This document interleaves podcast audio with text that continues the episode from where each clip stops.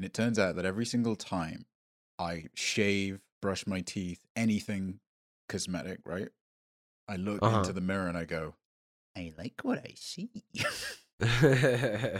Would that change? By myself, not for the bit. I don't think you can hear me. Would that change how you feel about me as a friend? Probably not, because I'd be like, you know what? You're just doing your affirmations.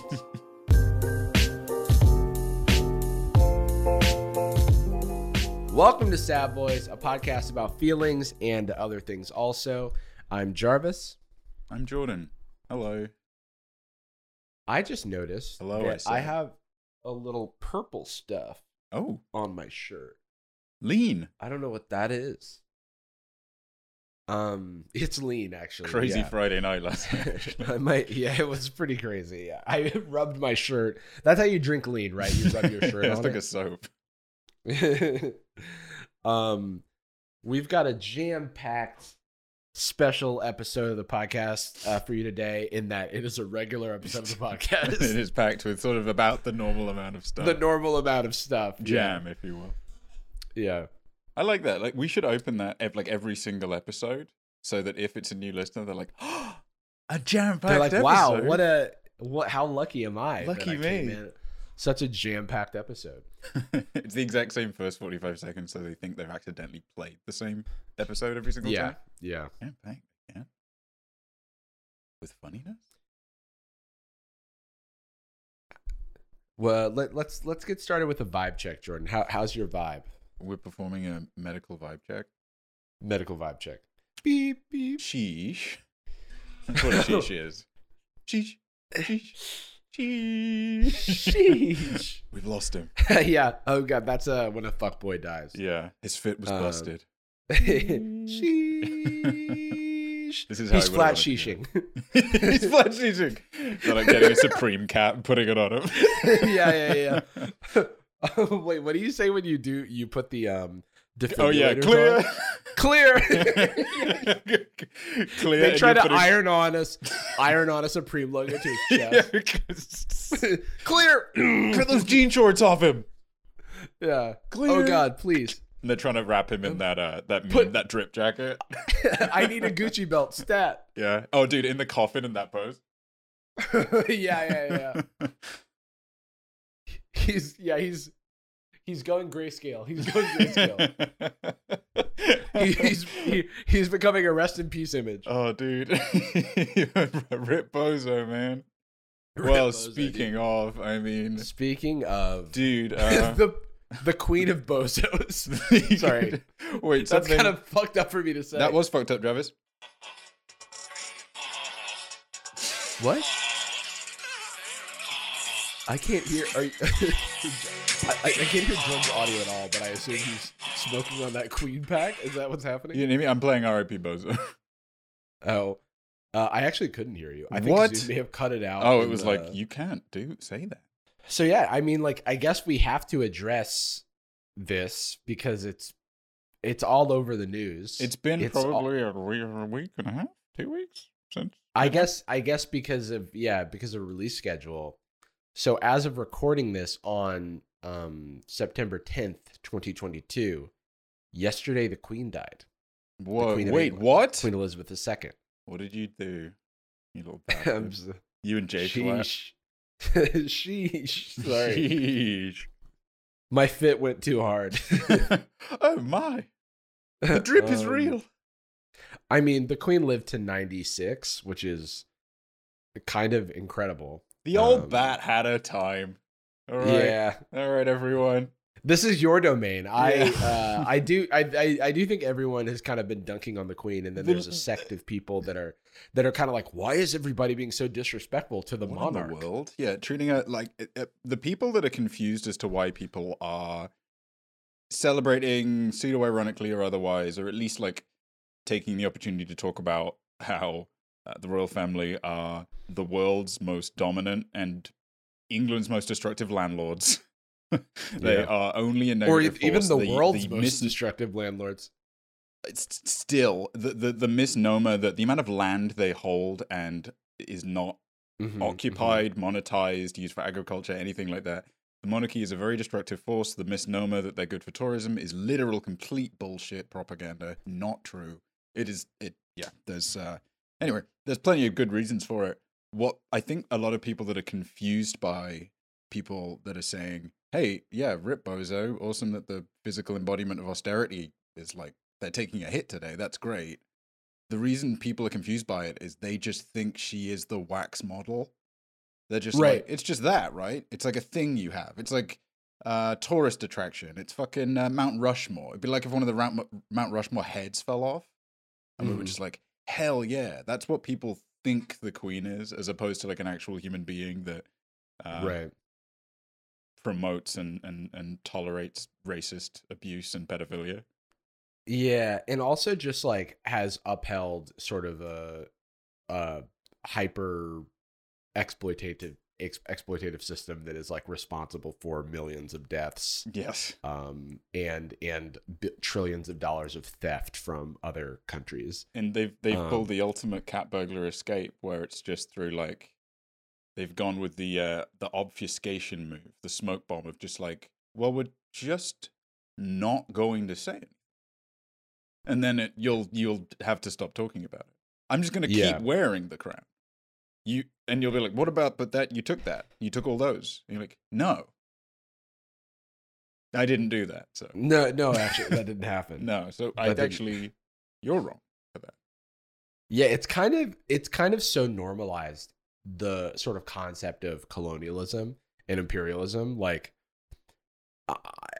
you just have to take it almost for granted. I remember when I was in Hong Kong, a couple of years ago, and I was on the train, and the train announcement is British English, and it's like, oh yeah, Hong Kong was owned by Britain until 1999. Okay. You know what I mean? And then there's just lots of, I don't know, just so much exploitation.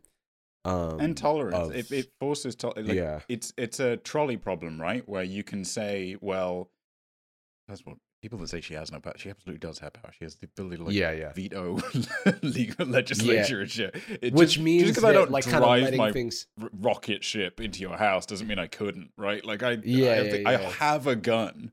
It's like it's safe. She doesn't have a gun. She's holding it. Right. Yeah, I think that's a very good point, because people are like, oh, it's just a figurehead with no power, but it's like she can do stuff and kind of just like let a lot of bad things happen for 70 years. Yeah, you know what I mean? Well, that's what I mean. It's a trolley problem. You're just as culpable if you have great power, great responsibility, right?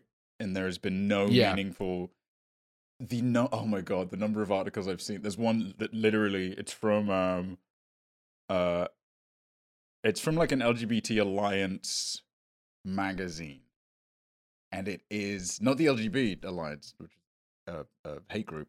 I saw this.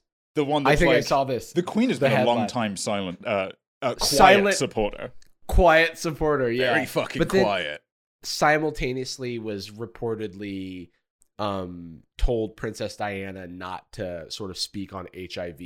Oh yeah, like rights and stuff, like or sort of speaking on like speaking in advocacy of care for people with HIV and kind of destigmatizing HIV at a time when it was a terminal illness. And I think she like reportedly said like she should focus on less controversial subjects or something like that. Which, and it's that's kind of the vibe. That's there's no better example of how they just doing nothing for long enough. If you're not in danger, if you can't lose your personhood by doing nothing, because that's the threat of most, like, let's say, for example, that you are if you're in legal hot water, right? You've been caught, I don't know, evading taxes or something. Or I guess something more simple. You were drink driving, right? Mm-hmm. You crashed into a business. Mm-hmm. In court, you are at risk. We are all at risk at all times of losing personhood, whether it's going to jail, being bankrupted, being put in like such a position of debt that we're effectively bankrupted. Like Yeah. You're always at risk of having your status as what you consider to be a normal person revoked from you by the state.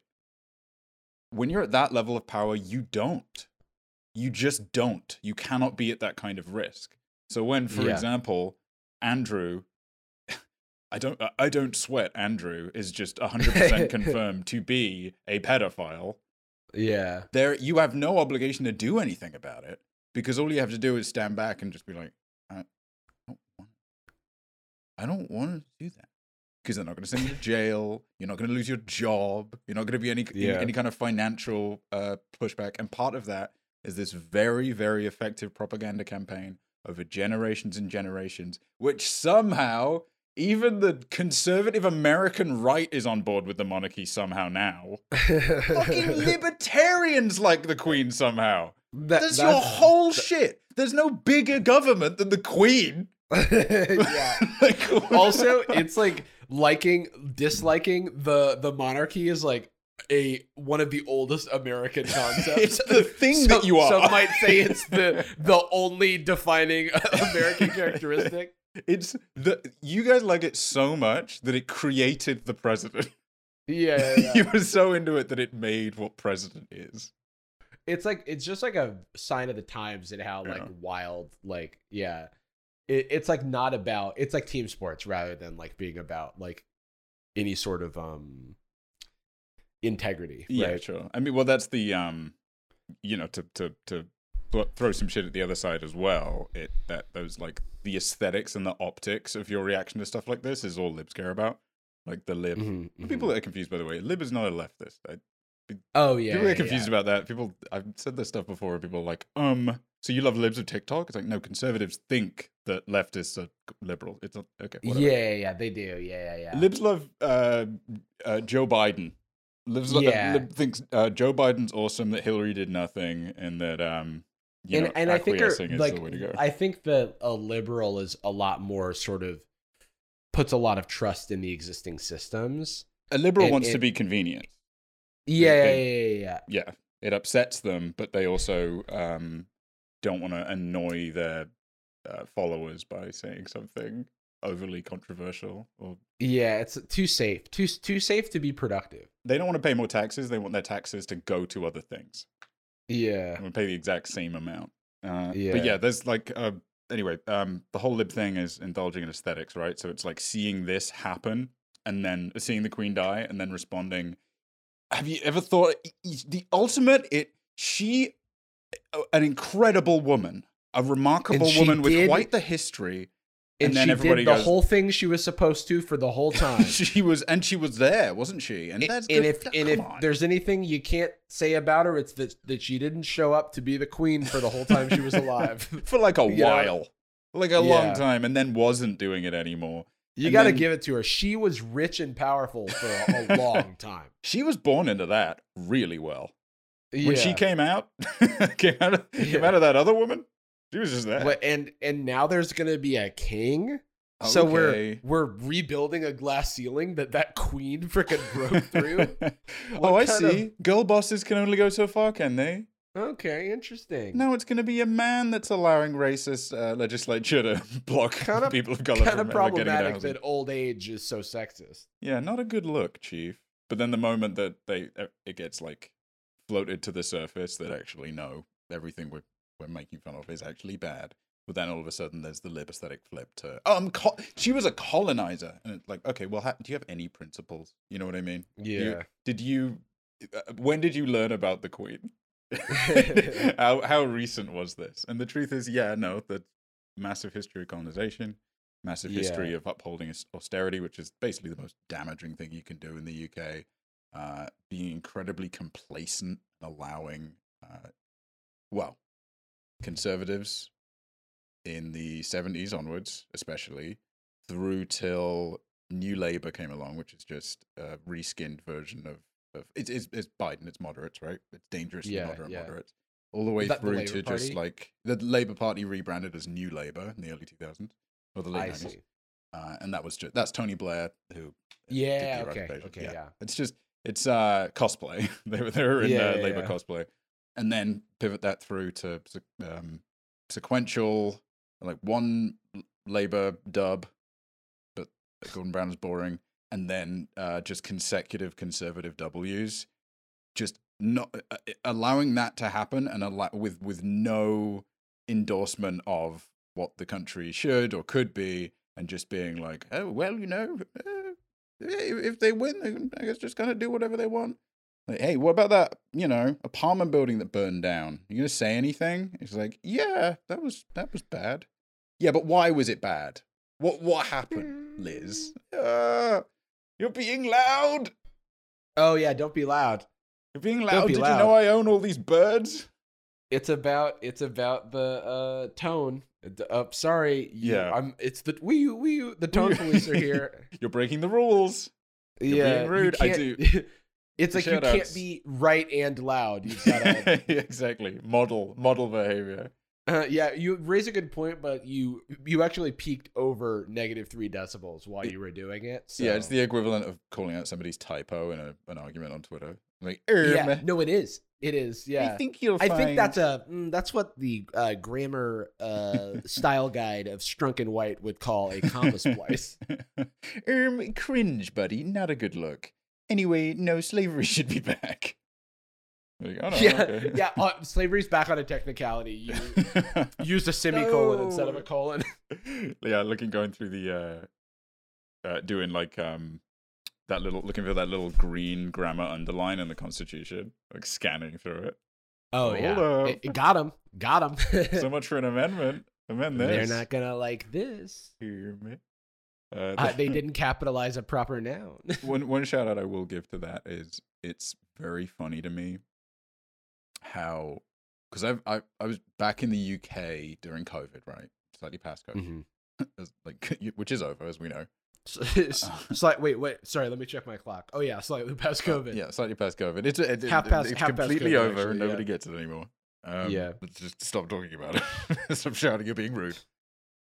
There is a. It's so amazing to me that while I was here, the British don't really like do anything cohesively, really. Like kind of silently, you silently acknowledge stuff, but you never. There's so little banding together, and it is so funny to me. The most cohesive opinion I've ever had anyone in England have was Boris Johnson has to go, not because of all the incredibly abhorrent shit he's done, but because he broke the rules of social decorum. You said you weren't going to go to a party, and yet you went to the party. That's against the rules. Imagine if that was like any American head of state. Yeah. That was just, like getting in trouble for, well, you drove over the speed limit, and now you go to hell. I mean, I don't like, you know, I don't know how many people who are listening to this remember this, but like Obama... Who's a lib? Obama wore a tan suit one time in like 2009 or something. And you would have thought it was the worst fucking thing. You would have thought he like declared war on puppies, you know? Yeah. He like drone-striked an orphanage. Yeah. And then Dark Brandon actually, like he wore a tan suit at some point and people were like, is that a reference? Is that a callback? Because nobody got mad at Dark Brandon's tan suit. Is that like, is this like Marvel? It's exactly an Easter egg? And I don't know why we've been having the politics corner lately. I don't know. You know, it's just so it goes, but it's almost like the world is ablaze. It's almost like the world is on fire, and only Dark Brandon can save us. But the decorum thing is like what people are getting mad at. Like all of the conservative people, like the talking heads, like Ben Shapiro et al., were like, "This is the most divisive speech ever given by a president because he said storming the Capitol was bad or whatever." He was so generous. Like there are some MAGA Republicans, not gonna say who, there's some MAGA Republicans that maybe it's not that good that they're around, and they're like, he said that every Republican or anybody that's ever worn a red baseball cap should be put in that big machine that makes horses into glue. And then they were like, also he had a red background and that was kind of spooky. That ruled. That was but this is what dumb people that want to be smart default to, is always just like visuals and decorum and aesthetics and like It's why they always think there's, look at the shape of that shadow, it's kind of in a pentagram. So it's like, well, why would they give you a clue? Why would this the secret cabal that's running America that you're trying to tell me exists, and it's like you're trying to convince me of Pizzagate by saying that they left an Easter egg somewhere.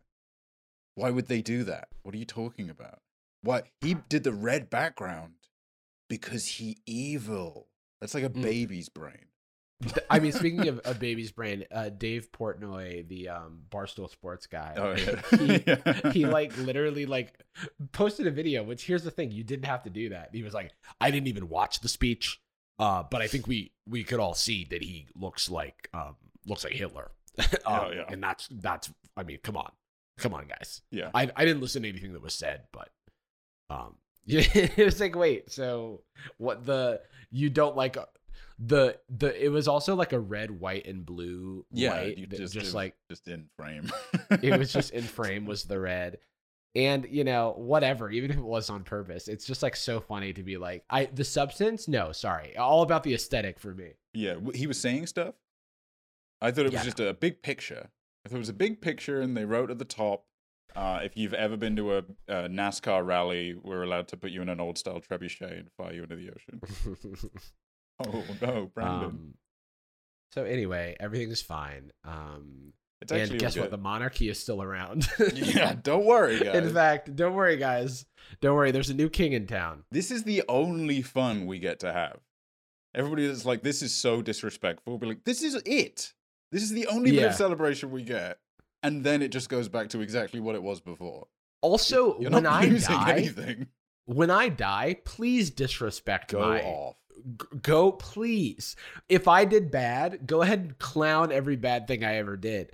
I'm dead. I don't care. Couldn't give less of a shit.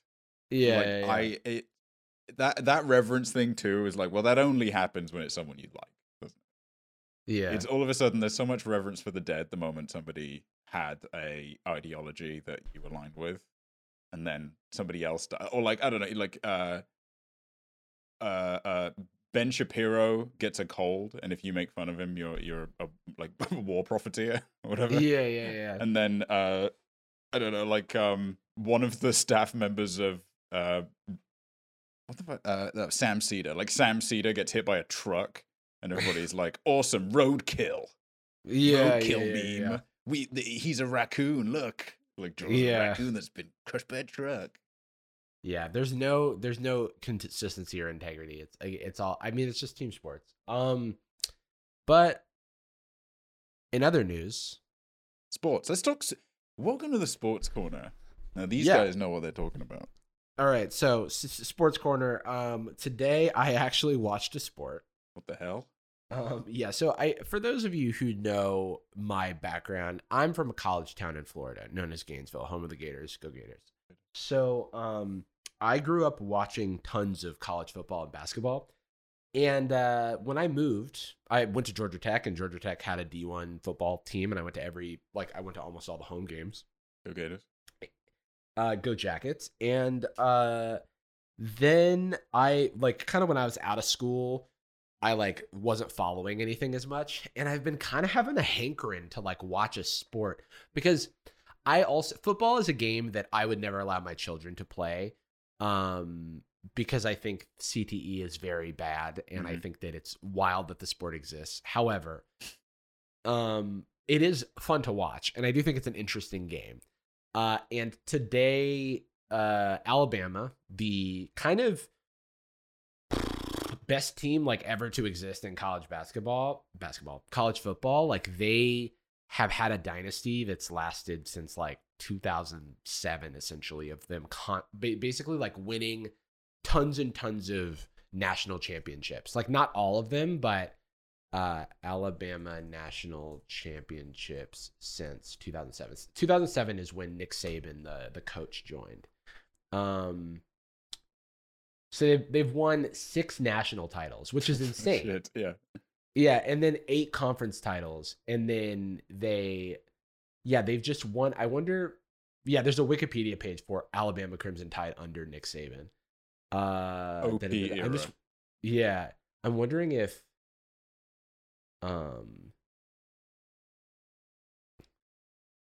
But he will probably go down as one of, if not the best. Like, I actually can't say that because I'm like not super. Oh, okay. He has the most national titles of all time. So there you go. At one school. But he will probably go down as one of the best, if not the best, college football coach of all time, and one of the like most dominant college football dynasties of all time. Just I also need to say this: we should be playing college players. We should be paying them. They should not. Yeah, that would be good. Working for nothing and making millions of dollars for university. Nick Saban gets paid a ton. Oh, do you think do you think he gets paid? Do you think that he receives a salary? Yeah, a salary of $11.7 million, and his 8-year contract is worth $93.6 million. Meanwhile, cool. Kids get in trouble for signing stuff. Cool. You know, but they're allowed to go to class they don't want to go to. Yeah, that's true. That's true. So I watched a little. I had to acknowledge that there are problems in the system, but we all like a little sports here and there. The so Alabama, currently number one seed, so they're like we're 2 games into the season, but they're the highest ranked in the country. They were playing Texas, University of Texas Longhorns, Bill Horns, and then Alabama Crimson Tide. Roll Tide, I guess, is what you say if you're a fan of them. Go Red. Texas nearly upset the Goats because their defense was incredible. And they did this with like their starting quarterback got injured immediately and was out of the game. And their backup quarterback got injured and was limping the entire game. Oh, it was like kind of ridiculous. Like it was like they didn't want to put in the 3rd or 4th string guy. So they just had this dude who was literally hobbling. Like can't feel good as the 3rd. Oh yeah, to see a corpse. Yeah. You're like, dude. But it was an entertaining game. It was entertaining because like down to the last, I like didn't have a horse in the race. But anytime you're looking at like a national, I think at halftime I saw some tweets that were like, I want to see Nick Saban's. So at halftime they were tied 10-10. And there was a lot of tweets that are like, I want to see Nick Saban's halftime speech. I bet it's crazy. Because they're like, we're tied with like this team that's not even ranked. So Texas isn't even ranked. It's a well-known program. So they're capable of great things. And the coach at University of Texas actually worked under Nick Saban. Because he's, had a 15-year career of being the best, and so everybody who works under him ends up getting hired out from under him because they're like, we want a piece of that like talent. It was cool. I mean, like, shout out to college sports players. They're really giving it their all out there, and I am so much older than them now, and that makes me feel like I'm about to die. It is sometimes almost comforting to know that we're past our physical prime. Yeah, they don't count me out yet. I will say physical prime capacity. Yeah, like the maximum version of the physical. Like if you were training as a pro athlete, we would be like past your prime. I mean, not me, obviously. I would be able to do it. Yeah. I'm hoping that too good. Grow another arm and a leg, and that way I can like run extra fast and be extra strong. Well, I was thinking all I'm going to do is get my knees and back replaced entirely, and then otherwise after that, I am ready to roll. Right, because you're, other than that, you're in the peak. You're the peak physical specimen. Oh my god! With the exception of my cardio, I'm out of control. With the exception of my cardio, my bones, and my muscles, I'm fucking ready to go. And by the way, the sports corner was a bit, but it just so happened that I watched football today, so there we go. I'm very jealous. I want to have a. So like I've been to a few. I was about to call it a tailgater. Tailgate. Go tailgaters. Yeah. I've been to a few tailgates. I enjoy them. I like I like the collective energy and excitement. I think that's really, really nice. And it reminds me of when I was a little kid and I really liked wrestling. I like the encyclopedic knowledge you can get from some people and how enthusiastic some people are about it. And I think it's a nice outlet for a certain type of entertainment, right? Yeah. It's nice to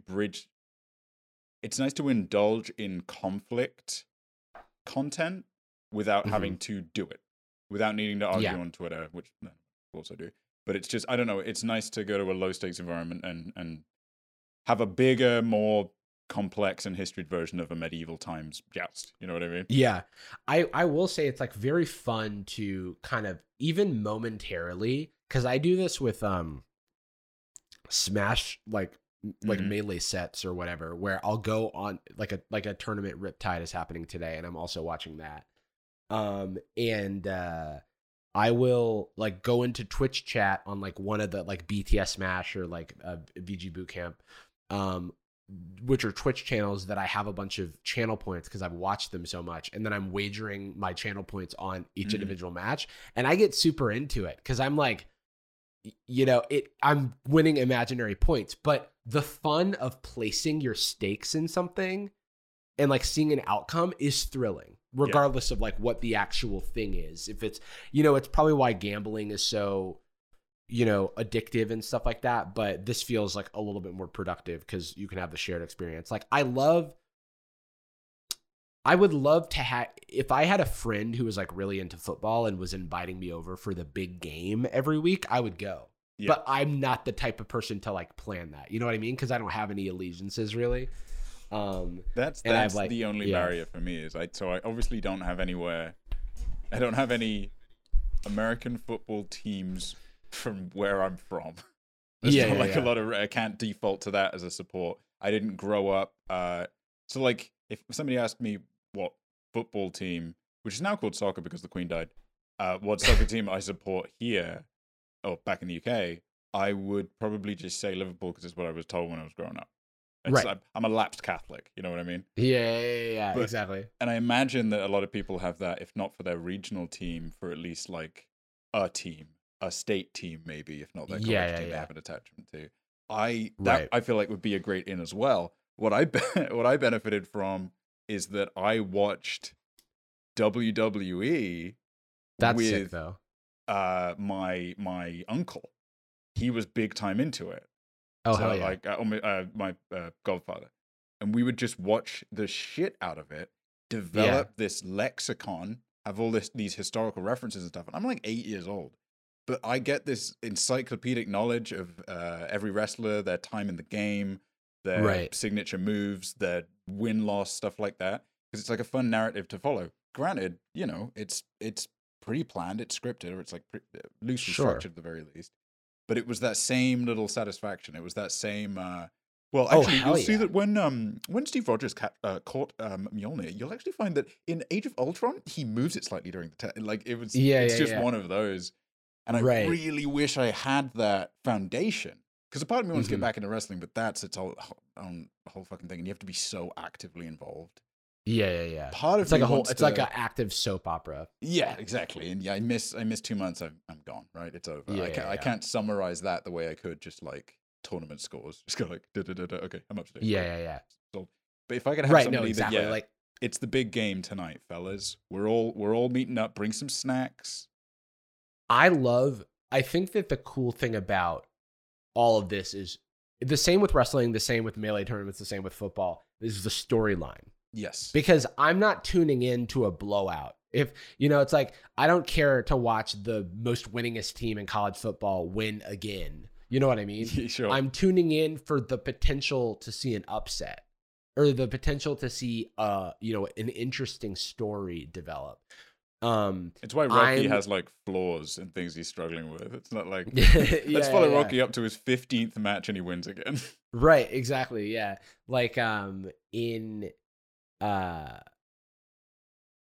was gonna say in Melee, like one of the big storylines is like, you know, there's J-Mook, there's this new like, I mean, it's one of those things where it's like you grind for many years to be an overnight success. Like he's like been around for a long time, but yeah, it's like there's this new guy on the scene that's been playing for 15 years. Yeah, exactly. And so like now he's like basically gotten a top 8 like every tournament he's entered, and he has wins over every major player. That's what's fun about the FGC or like fighting games in general is that there is not a physical prime in the same way. There can be for your reaction time and stuff, but there are like many of the best players, like many of the best Tekken players are still the best Tekken players. Yeah, dude. They are just really good at it. Like the fact that Daigo is like still in like top 8s at Evo, like that's so awesome. And the fact that Mango is the youngest and oldest player to win a Melee major is incredible. He literally became a father, like during playing Melee. Yeah, he literally did. His in the middle too. Like he's been playing Melee for like 20 years, and his kid's like 10. You know what I mean? And no, J-Mook hasn't won a major yet. So every major, it's like, is this going to be the one? You know what I mean? Yeah. Because he's good. He, Saturday. No, the 20. Riptide. Riptide is. It's got Ultimate Crimson and Tide. Melee. Other storylines, Hbox, who is, Hungrybox, went to University of Florida. Go Gators. He did. He did, yeah. Yeah, so we have a connection there. But he, used to be, well, for a couple of years, he was the unadulterated number one, like 2017 to 2019 or whatever. And then he's like, during the COVID era and during online tournaments, he like really fell off and lost to a bunch of like unranked players and stuff on Slippy, like on the online. And then now he's like gotten back into form, and he's, he's won 2 majors already this year. He's like taking sets off of everybody. He's winning a ton. And then he's also doing his like little ultimate, his stream is just him entering ultimate tournaments and running ultimate tournaments. And he's in the top 48 of Riptide for ultimate, which is like his highest. It's his first time making it to Sunday at an ultimate major. Is he playing ultimate? Yeah, he is. Wow. Which is insane. Fucking remarkable. Yeah. There is a better puff than him named Base Mage. But the fact that it's the same character and his brain still can process that it's 2 different games, and it blows my mind. Completely different. I don't know how you would play both. Yeah. So that's cool too. Like and people hate Hungrybox, but I don't. I think I like his role in the sort of storyline of everything. He's like the heel or whatever. Yeah. And speaking of wrestling, to your point, I didn't have a huge background with wrestling, but my little brother growing up watched it a lot, and I saw enough wrestling that if I saw The Undertaker show up at any point, it was a holy shit moment. You know what I mean? I'm like, oh, these guys are fucked. The Undertaker just came out of a coffin, and he's like, he was also buried with a folding chair, and now he's like beating somebody over the head. I was buried with my dead wife's sledgehammer. Yeah. Which we also call Mjolnir. Yeah.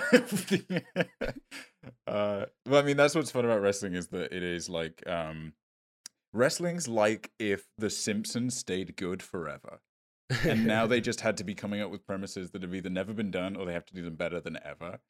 And my favorite type of wrestling narrative every single time is always it's usually a face, it's usually a good guy. Is the how face, do we by make? The way, can you describe what a face is for the audience?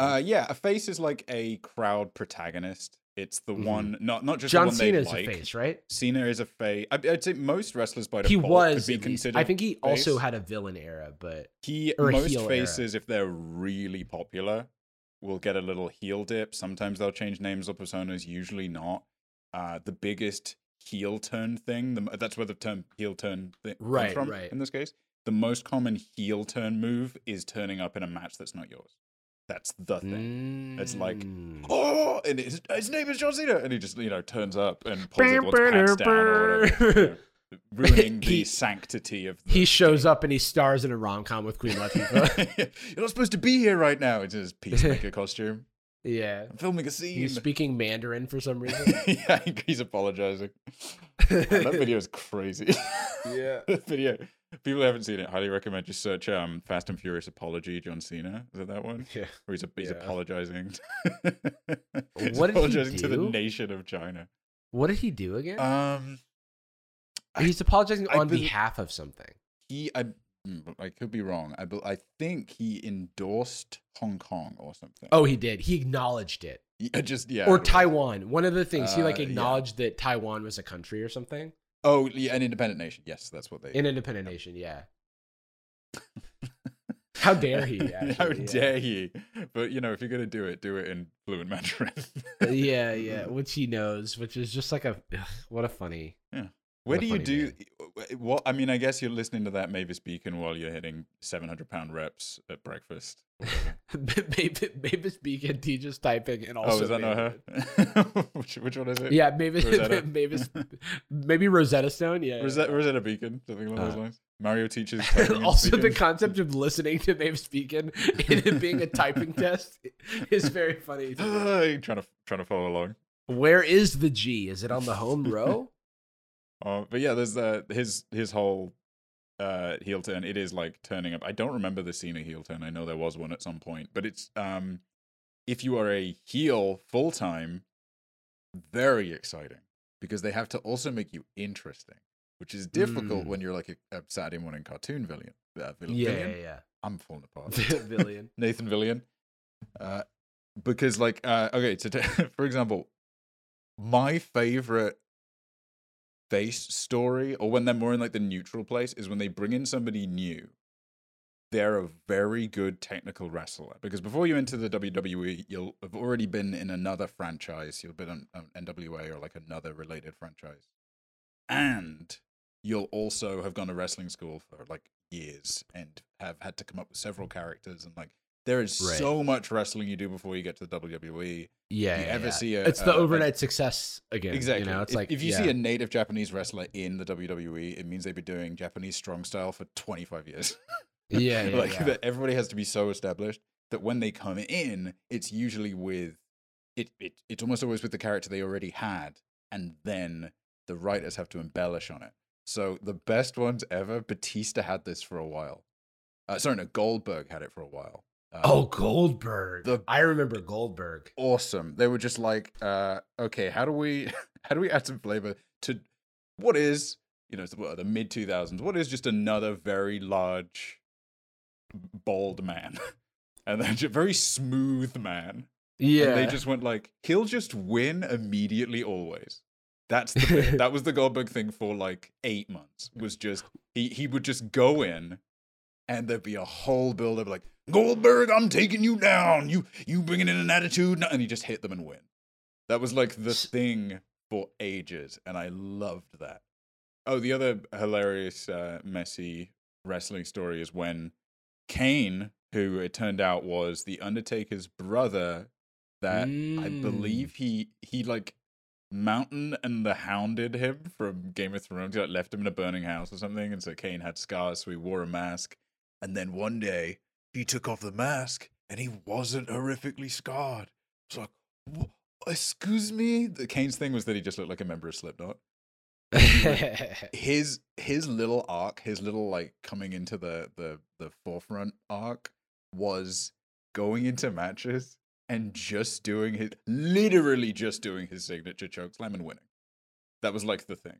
He would come in and be like, and it's Kane! And he would grab him by the neck, pick him up, throw him down, pin. It's like a forced choke, except for with he's actually making contact. It's just a joke. He's forcing the choke. Yeah. I just want to. This is a brief interruption. Cristiano Ronaldo met with Jordan Peterson. Oh, thank goodness. Yeah. Oh, the insights they have. I bet. This is Cristiano Ronaldo, right? Wait. Yep, that's him. Yeah. That's funny because Jordan Peterson looks like a weird bust. Jordan Peterson looks like a weird statue. He's actually Ronaldo's weird bust turned to life. Yeah. He's a wax figure. Okay, so a couple things I wanted to we went to some interesting places that I wasn't expecting to, and that's the Sad Boys difference. But I wanted to give a quick update on Dipper because I've talked about him and people are asking about him. So we got some good news recently. So for context, Dipper was attacked at the dog park about 6 weeks ago. And initially it didn't seem like things were wrong. Then that same day, he seemed a little off. We went to the vet. They were like, let's do surgery the next day. So we did that. He got bit in the ear and he got bit in the neck. His neck is healed. His ear, they sort of put a bunch of sutures in to like prevent like sort of things from getting to the wound, to like kind of enclose the wound. And that like apparently they found out was like preventing it from healing because the tissue is like very sensitive.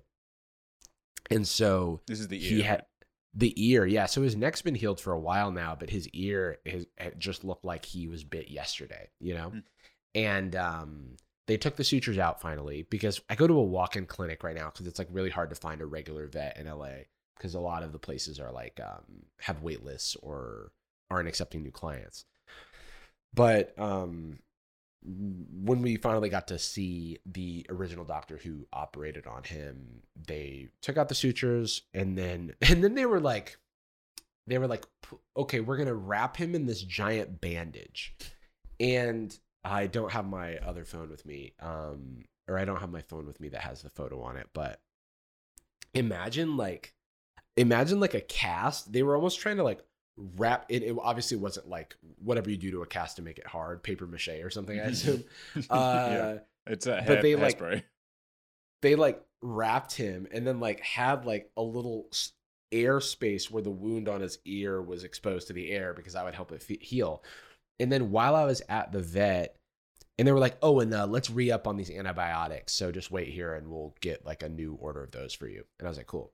And like in the 5 minutes I'm waiting for them to fill some more antibiotics, he wiggles out of the bandage. And I'm like, what did you guys expect? and then they were like, I am picturing like when like Daffy Duck gets run over or something. Is it that one, you know, where it's like a full bandage and his legs up in a little sling? It started out like less that, but then like when they did it again, they were like, okay, now he's really not going to wiggle out of this. And it was basically that. And then mummy. Exactly. And then when I got home, he already like wiggled out of it. How long is he supposed to be in it? What's funny is the hubris of the vet tech was like, bring him back every 7 days to change the bandages. And I was like, I'm going to have to bring him back every 20 minutes at this point. And then the whole point of the bandage was to prevent things from getting to his ear. But I was like, he's wearing his cone. And so I'm just going to like let it, like I let them know, but I'm like, I'm just going to watch him. And so the past week he's just been doing normal stuff, but luckily we have a yard now and we can play there and he can get tired out. He's sleeping next to me right now. Let him tell the story. He's shy. But we went to the vet to get vaccines, re-up on his vaccines because it's been a year. And they were like, his ear's healing well now. So we have like another week with the cone on, but he's like good to go. So I feel really happy about that. And I'm excited for him to be able to not have to wear this cone. Yeah.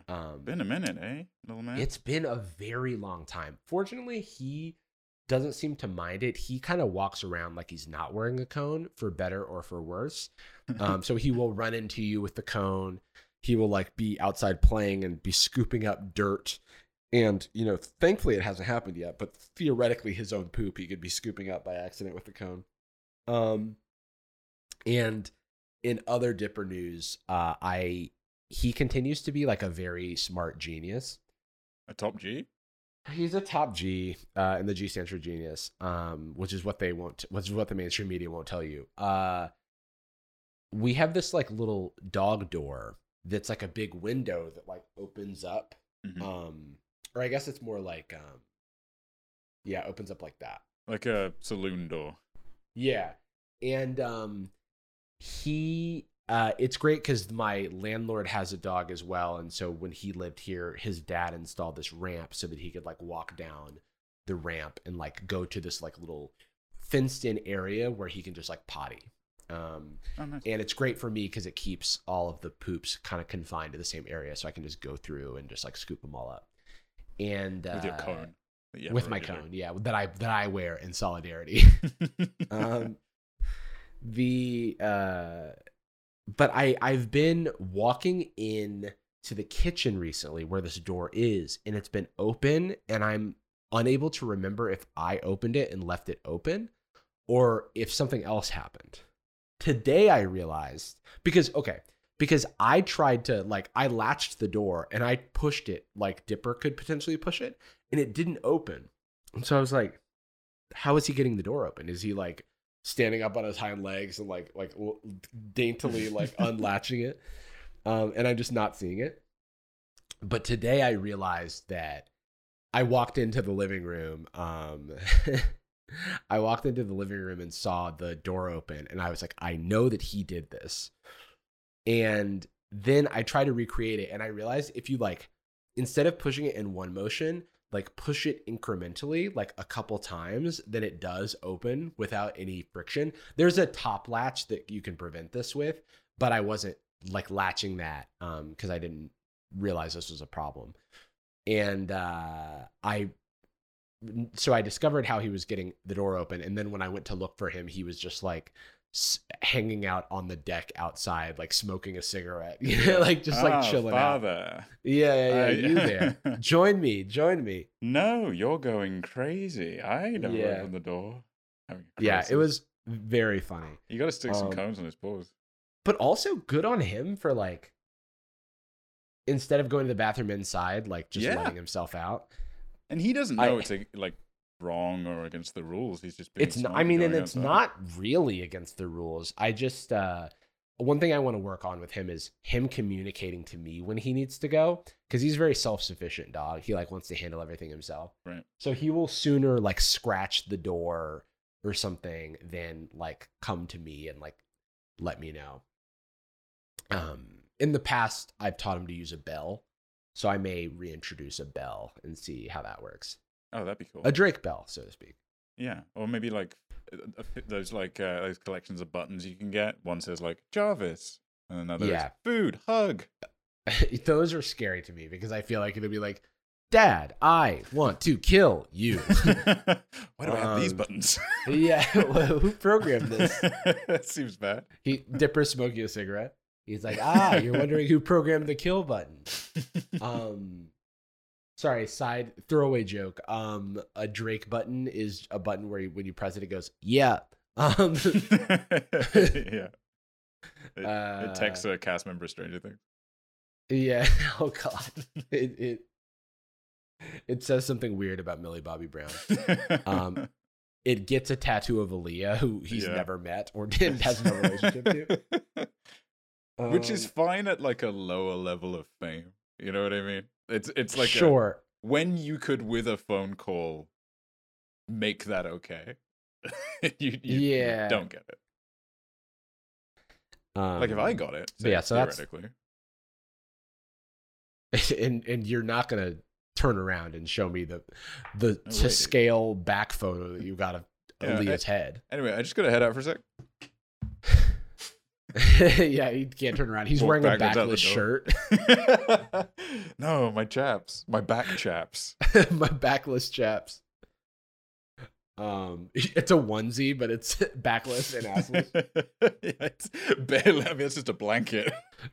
Yeah.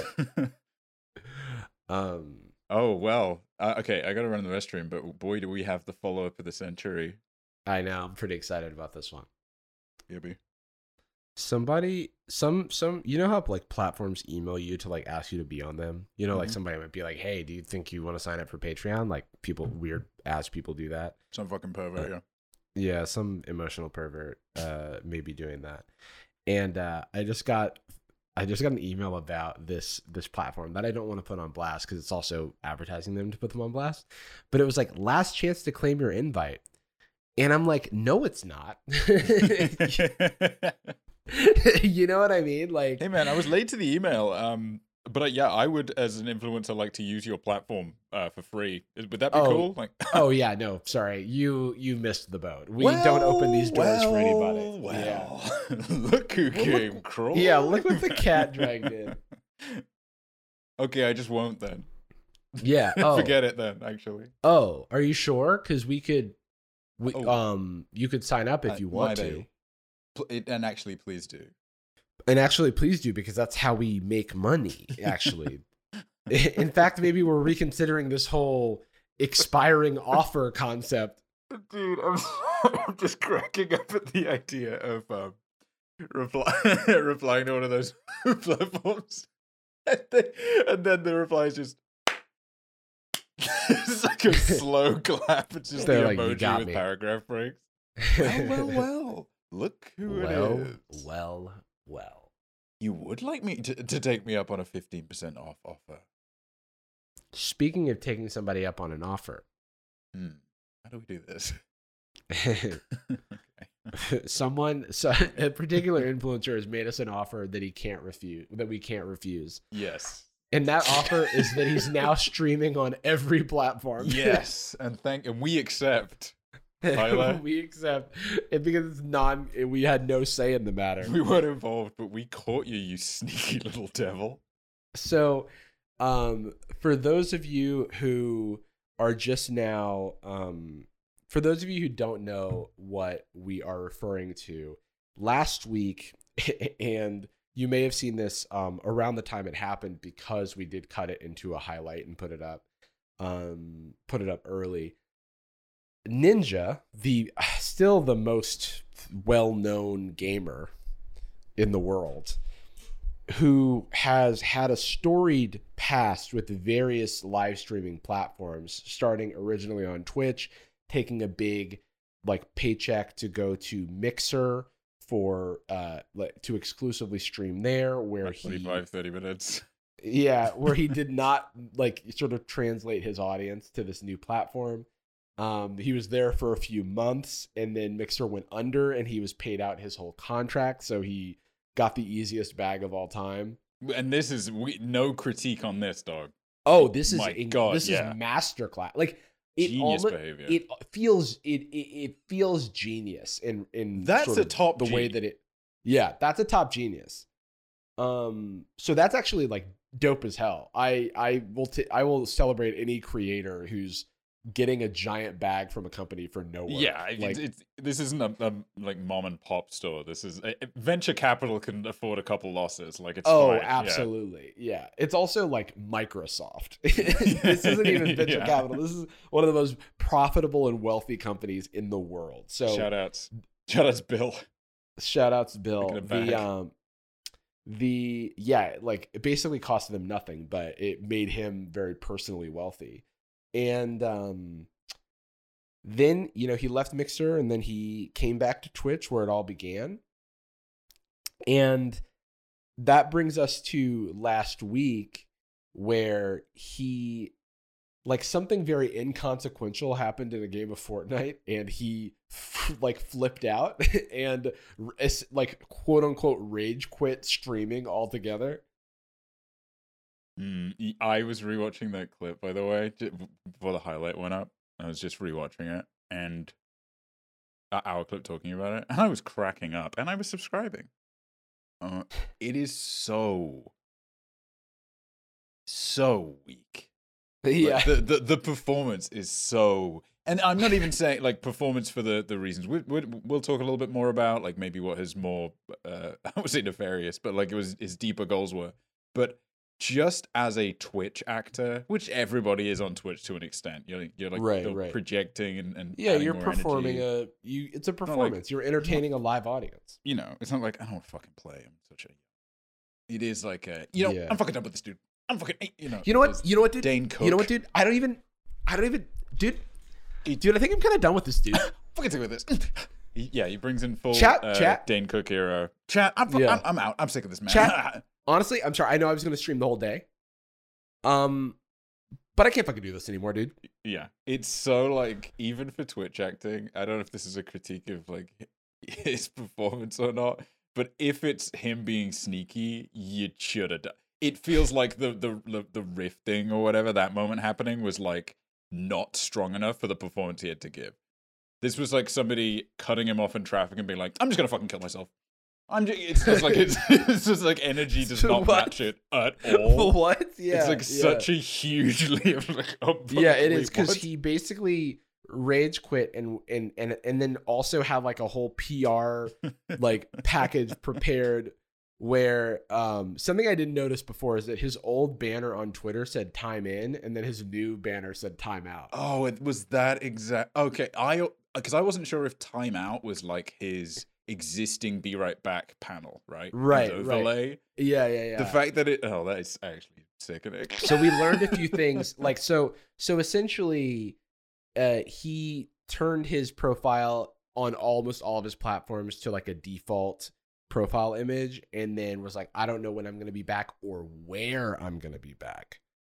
and it's very interesting. It's stay tuned to see what.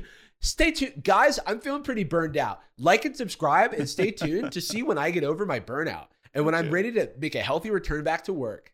Hey guys, don't forget, like and subscribe, hit that bell as well in case I'm able to stabilize my mental health in the near future. And who's to say where I'll be stabilizing my mental health in the near future?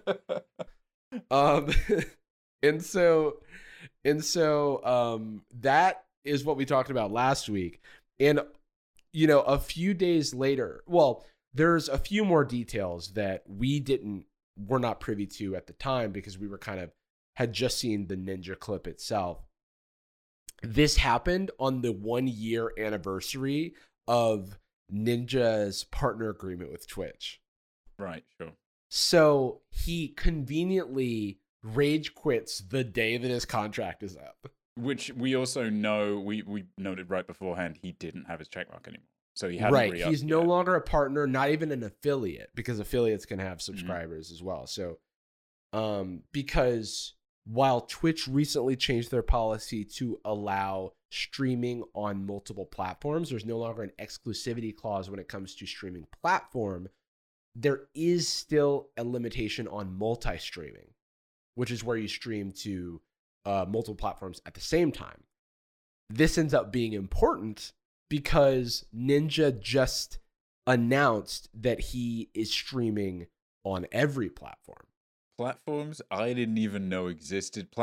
He's streaming on your microwave. I didn't even know allowed. Yeah, I walked into my. He's streaming on your grandma's urn. Yeah, I was heating up my food the other day, and I caught the end of a Ninja stream. Instead of the time countdown on my my microwave, it was close my eyes, inside of my eyelids. What do you know? A guy flossing. He's in your dreams, he's in your fantasies. The funniest shit, like the graphical image of this is so funny. I didn't even know if you could stream on Instagram like that because I thought Instagram limited how long you could be live for. Well, how the hell did he do? Because I saw something along the line. Because I've seen, I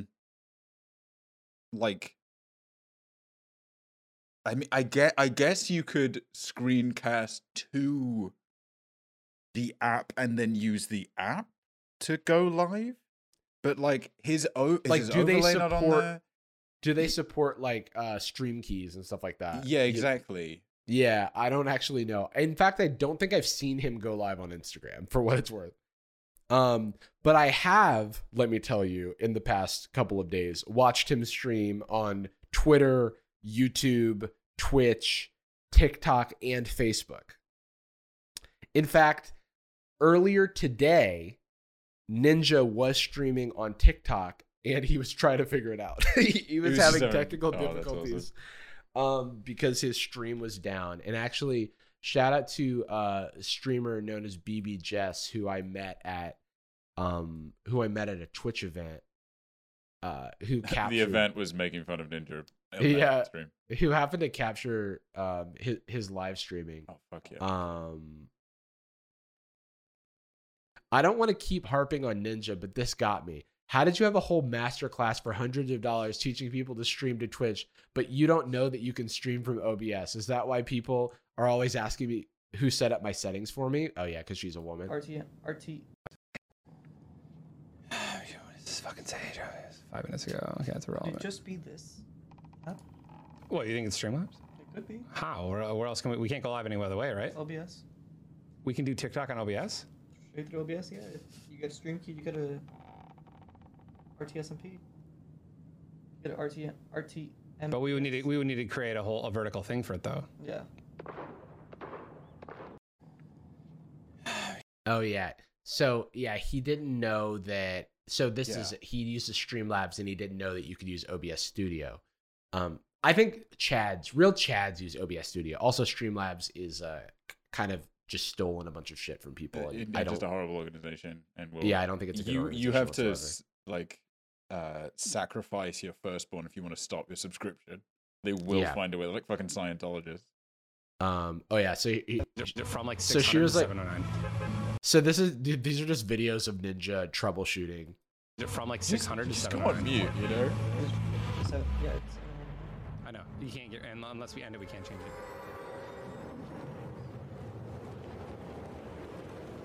Did they just give you more recommended settings?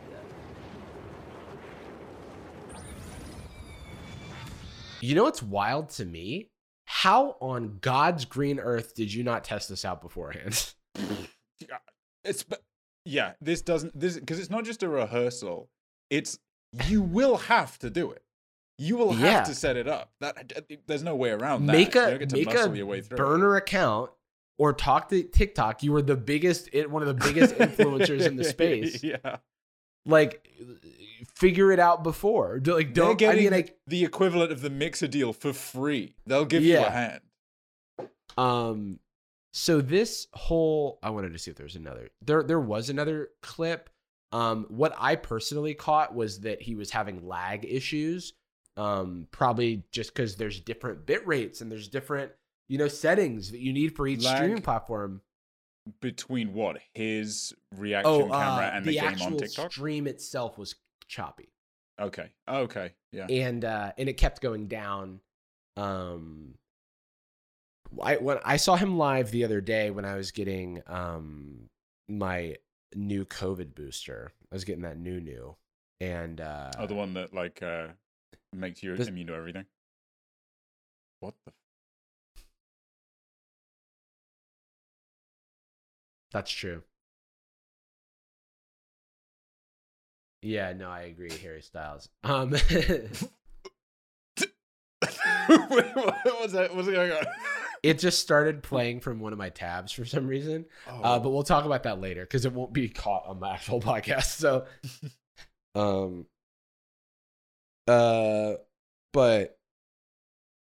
So I caught him when I was getting my new, when Bill Gates was putting the nanobots inside of my body to track my every move.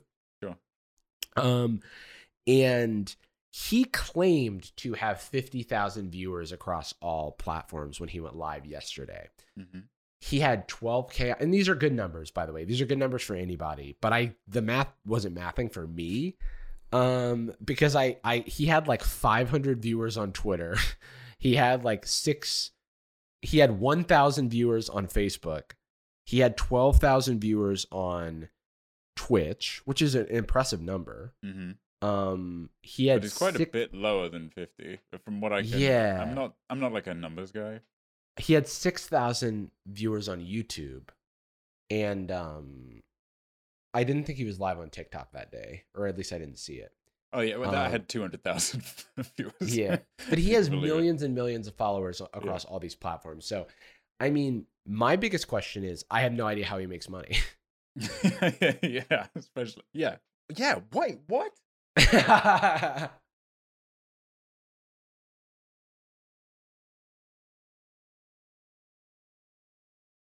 It's the most. You still do YouTube memberships? Do they have the same exclusivity? I guess you could do YouTube memberships. I don't know if he has that set up. He could do TikTok gifts. I noticed that when I was watching his stream on TikTok. Actually, let me. Okay, so Twitter twinkle. This is still open, and the live has ended. But he had. I mean, this is pretty impressive. He had 8,000 concurrents at the end on TikTok. He had 380,000 views of his live stream, and you could buy him any number of gifts. Mm-hmm. I don't know who bought things, but Ninja playing Fortnite on TikTok. Why is he doing that? Who is going to sit and watch? I guess people do watch TikTok live streams. I don't know who that audience is. Catch you on the.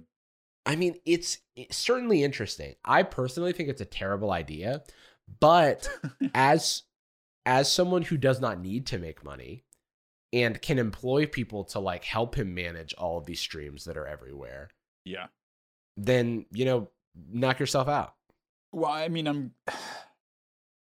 I can see the philosophy of him trying it and thinking, well, hey, free damage control. I'm not culpable for anything. It falls apart.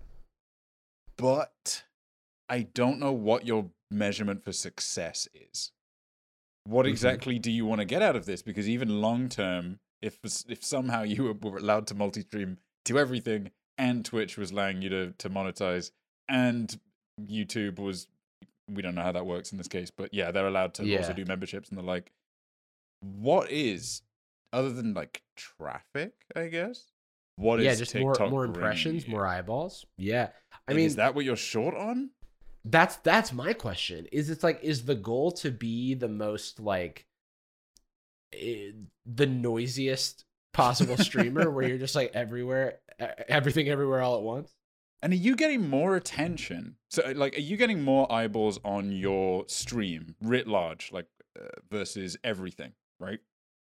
Because if they do want eyes, then they want people feeding into the ones that make money. Right. Are you getting more click through to your Twitch stream, say, in this hypothetical situation where he's allowed to make money? Are you getting more clicks from that by streaming live on TikTok than you would from like 5 clips on TikTok? I know. So much less work. No, you don't have to struggle with cropping the video. I know. It's like it's use OBS. You don't have to learn how to use OBS. Yeah, it's fascinating. He does have a join button on YouTube. Okay. And as a side note that has no bearing on anything, Ninja's second channel is called Ninja Extended, and that's such a funny name for a second channel. Oh. And he's never posted it. That image, though. Oh, this image, yeah. Okay. That's one thing. Does he actually post on a Shorts channel, then? He must. No, that's... no way. His Shorts channel doesn't actually link to his Shorts channel. Dude, who is managing this shit? That's him. Got a load of use OBS. The last thing I wanted to mention about Ninja personally is, and now I can't escape Ninja Extended. The last thing I personally wanted to mention is that my good friend and Yu-Gi-Oh! Yu-Gi-Tuber Ruxin34 is a fan of the pod, and watched the highlight clip that we posted, and then he texted me Ninja's latest thumbnail that dropped 5 hours ago, which is this, my final moments, and it's just like, my goodness, yeah, it's like his final moments on Twitch. That image implies he was killed by Goku. My final moments. He's charging up a spirit bomb. Yeah, it's like it doesn't have the effect that you would think it had. Yeah. Oh, wow, dude. What an interesting choice. Gaming numbers are so interesting to me. Yeah. Like the conversion, I just noticed it's very like gaming numbers are really about what game is hot, it seems like. In whether or not you're hot, and they like, I'm so grateful to have the audience that I have, even though it's much smaller, because I feel like they're a little stickier, you know. I mean the conversion is, and I'm saying this in acknowledgement that he is incredibly successful elsewhere. One of the most successful. Conversion is horrible. Yeah, like the equivalent would be me having like a view. Yeah, you know, that's like... true. Yeah, he is. Like objectively the most successful streamer of all time. Yeah. You know, like if we stopped the count today, then yeah, I mean, and so I don't want to take anything away from him, but it is interesting to like, I think that's part of the reason that it's important to like look at this stuff and see like Ninja, the institution versus like Ninja, the independent creator. And the translation of somebody like Hassan, right, onto YouTube is way more palatable because he's basically just recording exactly what he would if he was recording it offline.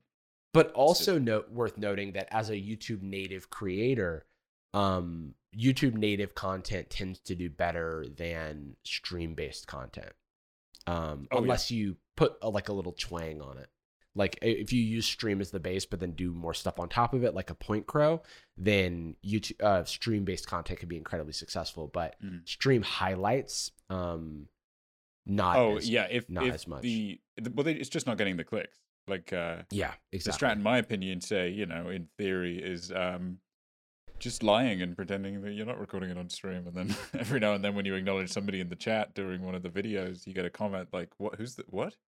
Yeah, what is this? And then I reply, "Yeah, shut up." What's funny? You're pretty much, and I do this sometimes as well. You're pretty much exactly like Fem Shapiro. Have you seen Brett Cooper? Do you know who this is? I do. The comment section with Brett Cooper. I actually don't want to pull this up outside of, well, the comment section. I don't know if I, is it. Oh, that's the name of her. That's the name of her thing. Oh, sorry, Her Weird Show. Yeah. Yeah, yeah, yeah. Her Weird Show. She has lots of relatable stuff in the background where she pretends to be streaming. Yeah. Oh yeah, God. Yeah. Yeah. No, she's the best. She pretends to be streaming. God, what an authentic set. Yeah, dude, it's just like us. Just a human being. Puberty blockers are used once puberty has started, but not when you're too far along. That gives you. Actually, I'm gonna not invite transphobia. But anyway, yeah, she just pretends to be streaming. And it works from a studio from, what's the name of his company? Daily Wire.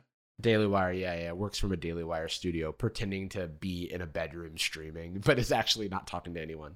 And doesn't sleep. Oh, I want to set this up. So this is Ninja's video, I'll Be Everywhere, where he announced the stream. I haven't seen this at all. Hi guys, what's going on? Got it, baby. Yeah, there we go. Okay, well, for the this is the diamond play button. Congratulations. Thank you so much. 10 million subscribers. It's official. Oh! We finally got a ninja skin. Could you teach me the pun? It's very easy. It's Ninja.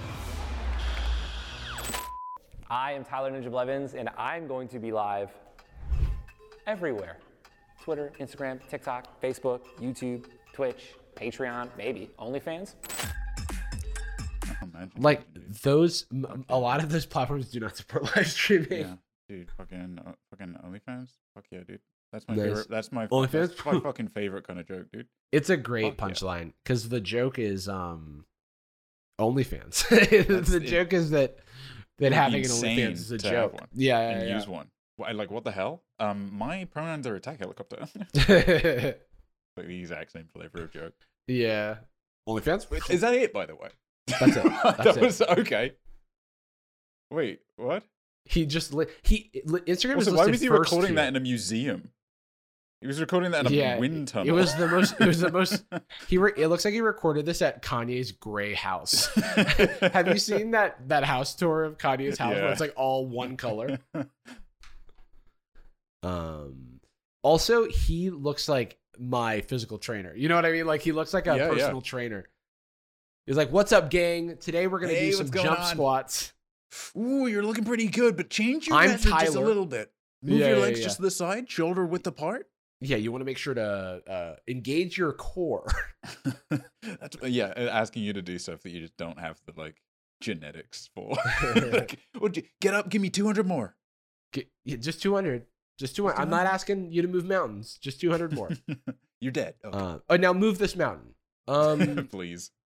Let me go back to the outline. Okay. Dude, shout out, Ninja. Thank you so much for. Here's the thing: is we don't have concrete proof that he didn't immediately recover from his burnout out of nowhere.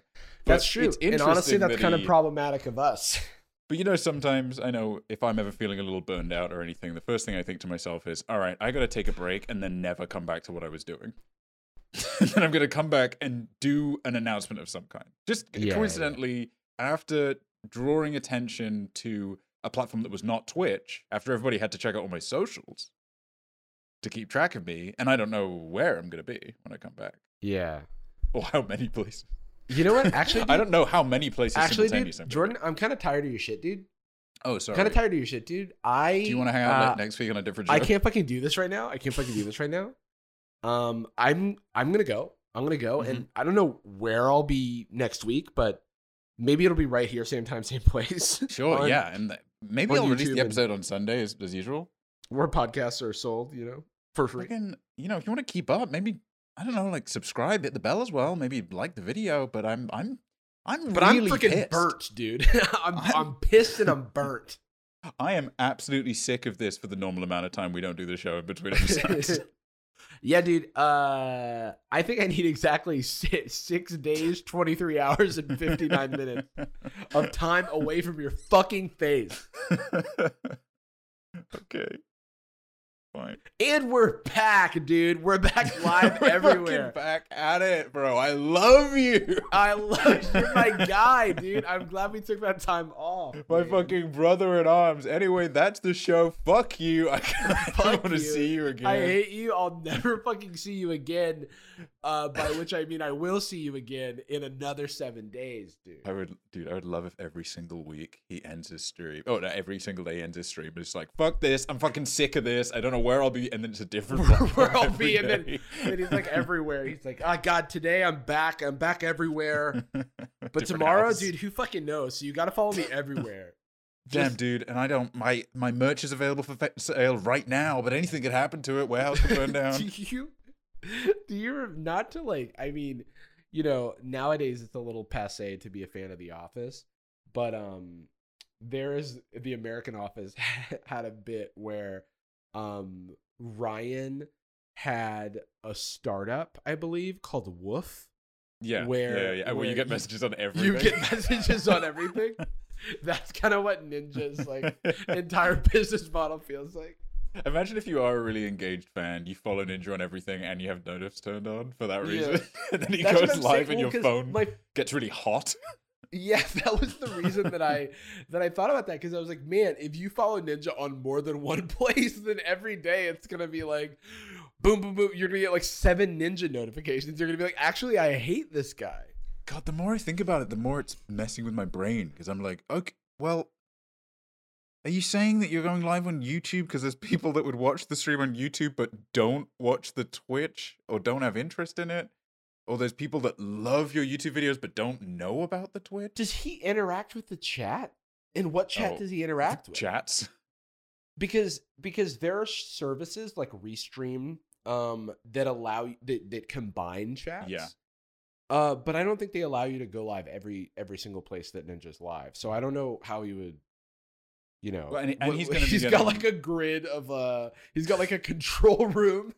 Yeah, that's the last scene in Watchmen.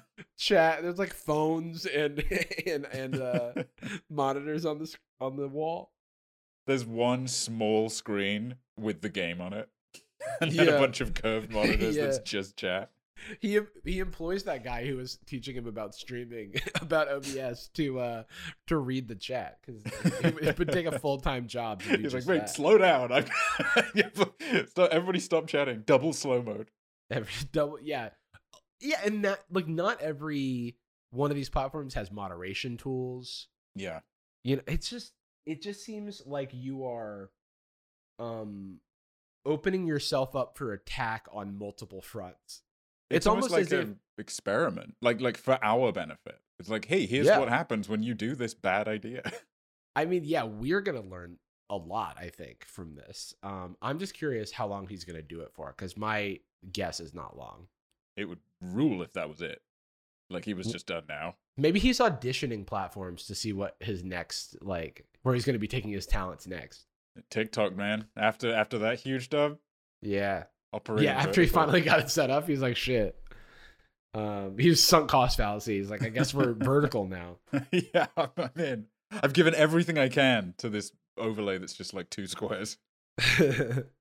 Let's just real quick jump into our favorite segment. Jarvis reads the notes on his phone, because otherwise he won't do that. Yes. And, well, I mean, even with help and maybe the comments, I don't think we're going to figure out what they mean. I want them to just become glyphs. It's like okay. So, COVID booster. Mm-hmm. That was just a reminder to mention that I got the COVID booster. Oh, right. Oh, and also to say that it was incredibly easy and free. And this is the updated booster that everybody can get now. And you're thinking people listening maybe should do that? I mean, look, not medical advice, but the fact that it was so easy to schedule and it was available everywhere made me think about how people don't take COVID seriously anymore, and are probably not going to get it. You know what I mean? Yeah, no. Because they're like, what's the point? I don't even think I've heard a mention of a follow-up booster here. I'm in the UK at the moment. I haven't the bivalent I think is the name of it. Like, they can't give the original booster anymore. Now it's just the updated one. Firmware update. I've got a guest list for my housewarming that I'm planning. I have a note to remind myself that when I feel a twinge during a workout, do a few more reps and get a video and send it to my doctor, my physical therapist. That picture, that image of Tyler. Tyler Blevins. I've got a hosting to-do list, the things that I need to do to get. I feel like I could host a party now and no one would have a problem, but in my head there's a bunch of stuff I still need to do. Yeah. You know? I mean, that's the game, you know? It's setting expectations for yourself and whiffing. Yeah, exactly. So I need to buy carpets because my carpets that I brought with me kind of don't fit. The room dimensions are different. Like, the carpet that's in this room is far too long, but I put it down to help with echo. Do you have any big bits of furniture you don't have yet? Or is everything kind of... No, because everything... I was able to make use of pretty much everything that I brought over. Because I bought sort of all the necessary furniture. I got to buy a new bed frame for the guest room. I had a spare mattress because of a brand deal that I did with a mattress company, but I don't have a bed frame to put it on yet. So I do need to get that. And then I guess some furniture for the guest room. I'll send you a list of what I want. Okay. I need to figure out how the fire pit works. There's a fire pit at my new place, and I think it'll be cool, like, in the winter or at night to, like, do a little fire. I have the phrase, he got that dog in him, but it's hot dogs. And so I need to like Photoshop. I need to like, this is a note to self to like Photoshop, somebody like a rib cage, you know, transparent rib cage image, but instead of like puppies that they do for the, like, he got that dog in a meme, it's hot dogs. Yeah. That's okay. When do you think you'll get on that? Maybe during the party planning. Yeah, maybe. For the flyer. Okay. That's pretty much. Other than getting back to people and canceling things, that's pretty much it.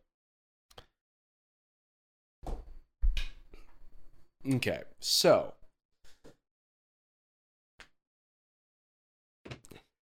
sorry, I was looking to see if I had any notes of value, and then one of them literally just says the prodigal son. From a year ago. From a year ago? That was the last time you took a note? No, it's the last time I've clearly done something in it. But oh, okay. It's been updated. Okay. Inside it just says DMV plan. Okay. How you were taking driving lessons, weren't you? How did that go? Oh, mate. Incredible. Too good at driving, so I failed the test. Too fast, too good at it. I had to skip a bunch of lessons because it was when we were initially. I did a fast pass, whatever. This was 7 months ago, or something. And I did all the lessons, 6 of the 8 mm-hmm. days, and then I had to cancel 2 of them sequentially right before the test. Because my mum wasn't well and I had to stick around. So that was 16 hours of my course I did not do, which were the 16 hours that covered emergency stops. And I just fully didn't know how to do it because you can only learn and pass on manual here. So there's a whole thing you have to do. And then before we even got to that part, a van pulled out illegally and this is all tiny country roads where I am doing the test. Yeah. And I didn't know what to fucking do. I didn't panic or anything. I just like slowed down, pulled to the side. They didn't tell me what was wrong with that, but apparently that was not it, and it counts as a major failure. Yeah. So I passed on everything except for not knowing what to do in the van. That's actually kind of similar to how I failed my first driving test, which is a car pulled out, and I wasn't sure what to do. Yeah. And they were like, "What do you think you should do?" And I was like, "I don't even know that we've started yet, because it was like right immediately, like, and then they counted it as a major. They were just like being assholes, yeah, but whatever. There's I need to do the US one. Setting it up is a pain, but I also need to take the US paper, whatever it's called. Is that the one? The theory test? The written test? Yeah, so the theory test. It's the theory here. The theory test in the UK is a joke how hard it is. Like, and people who have done it here and maybe listening are like, it's not that hard. I'm like, okay, you need to understand how easy the US one is. I was doing mock tests on my phone. The questions for the US one, like, so the UK one, it's literally stuff like, okay, if you find somebody injured by the side of the road in a motorcycle accident, should you move them? And if so, where? If they're breathing at like X fucking rate, should you perform it? If you are driving on X type of road during this season into these kind of weather conditions behind this kind of truck, how much distance should you maintain in metric? Like, just absurdly specific and probably quite useful for drivers. And then I did like 8 mock tests in a row on my phone of the US one, because every question's like, if it's red on the traffic light, go, stop, get out of the car, cry. It's just No, it's, should the wheels be on the top or the bottom of the car? Yeah, that's pretty much.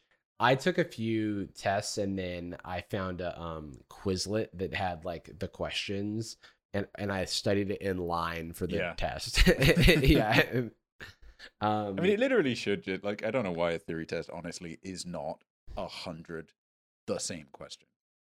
Yeah, because I thought about this and I've mentioned it to people, and they've been like, "Well, but then the test would we should know all the same. It should be. We should know what to do. Yeah. It should be the same. It should be in the exact same order every time, because you'll memorize it. Like, I don't know why it isn't. It's just you know, school test philosophy. 100%. But hey, man, catch me on the road soon enough. Catch me in my whip. Somebody's whip that I'll be borrowing for the test. Do you need to do that? Come again? I have to bring my own car here. Do I need to bring my own car to the US one? You do, yeah. Okay. I took like lessons, so I was able to use the driving school's car. Oh, that's right. I need to. You know, I've never driven an automatic. It's quite easy. It's a go-kart. Yeah, it's pretty easy. Also, it's kind of ridiculous that you have to learn so much about manual transmissions, considering that we are slowly not manufacturing them anymore. It's literally harder to get it. It's most new cars are not available in automatic. The sales of automatic vehicles have dwindled to like 2% of the market for cars. Of manual. Yeah, for manual. Yeah. Automatic. I'm excited. I'm going to feel so powerful. My left foot's not going to be doing anything. Yeah, dude. My left foot just sits on a little elevated footrest. What's it gonna? I'm going to be walking all wonky, even wonkier than I do right now by default. Yeah, you're going to walk wonky. Well, then you're going to get your foot replaced with a bionic one that's better. With my spine. Well, I'm going to get my foot replaced with a car, just a false car that I ride like. Does the car? Where do the wheels on the foot car go? Me and the mock test. I don't know. Fuck. Oh, the other thing that makes the American test so easy is that if you fail it, you can like retake it like multiple times while you're still there. Yeah. Like, if you get it wrong, then they like tell you what you did wrong, and then you can just take it again. That's what's blocking me lately from doing it. Is the amount of time it would take for me to get to all the available test centers based on where I am near my mum is, without a car, is like an obscene amount of time commitment. And every time I've tried to book it, it's like, 3 months from now. I'm like, I fly every 6 weeks. I don't know where I'm going. This is crazy. Yeah. Whereas the US one, when I was looking into it, apparently I was like, can I have a test this month while I'm here? And they were like, do you want one like yesterday? I'm just like, I can't do it. I'm in the wrong area right now. But it was not like that for a long time. So it's cool to hear that it's like that now. It was because I had crazy scheduling issues, but like, definitely. You know, some people actually like take it at DMVs, like slightly out of town where they're like less crowded and stuff. You know what we could do though, when I get it and I'm over next? We can do we can drive along. What if, say I'm like heading back to the UK again, before I go off to LAX, we can drive on parallel roads like exactly what you're talking in Fast and Furious. Except we're playing an episode of Sad Boys or like a 1, 2, 3 go video. Yeah. And See You Again starts playing.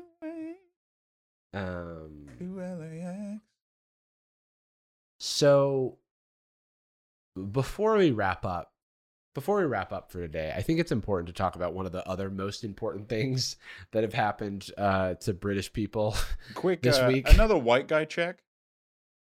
White guy report. Yeah. The beer, what's up, my cracker? That's the white guy report. I get banned off Twitch somehow for releasing this. For releasing this on YouTube, they find out. How much have you been following the Harry Styles, Chris Pine spitting incident? Okay. First two words, I'm with you. Following two words, I'm with you. These two independent entities, I'm aware of these guys. Right? Spitting, I've done and seen. Incident, I cause. But all of those combined, I have no idea what that is. So do you know about the movie that Olivia Wilde is directing? Sorry, let me pull up the name of this. I think it's called Don't Worry, Darling. Yep. Have you heard about the movie Don't Worry, Darling, directed by Olivia Wilde, starring, I believe, Chris Pine and Harry Styles? I sure do now. And Florence Pugh. Is that the one with Florence Pugh, Gemma Chan, Sydney Chandler? Yes. All of them. Is it the one that the cinematography is by Matthew Libatique? Are you just looking up the... Huh? It just sounds like you're just listing now staffers on the project from like Googling it on the movie. I don't even have Google. I don't have Google installed. Okay. Well, it's a website, and you're on the internet, so I think that you could. Look, I don't want to get lost in the he said, she said. All I know is that the screenplay is by Katie Silberman, which is something I don't think you would know if you weren't looking at. Yeah, I can imagine. What happened? So there's a bunch of drama around this movie because they've done a bunch of press, and the press has been weird. I'm not even fully caught up to it, but also relevant that Olivia Wilde and Harry Styles are dating. Oh, I didn't know that. Yeah, so that's another sort of complicating element to this. I have been watching white guy news. Yeah. So Harry Styles, I think, is a lead in this movie, and doing the interviews or during the press tour, there have been tons of very weird Harry Styles interview clips, and the main one is this quote. So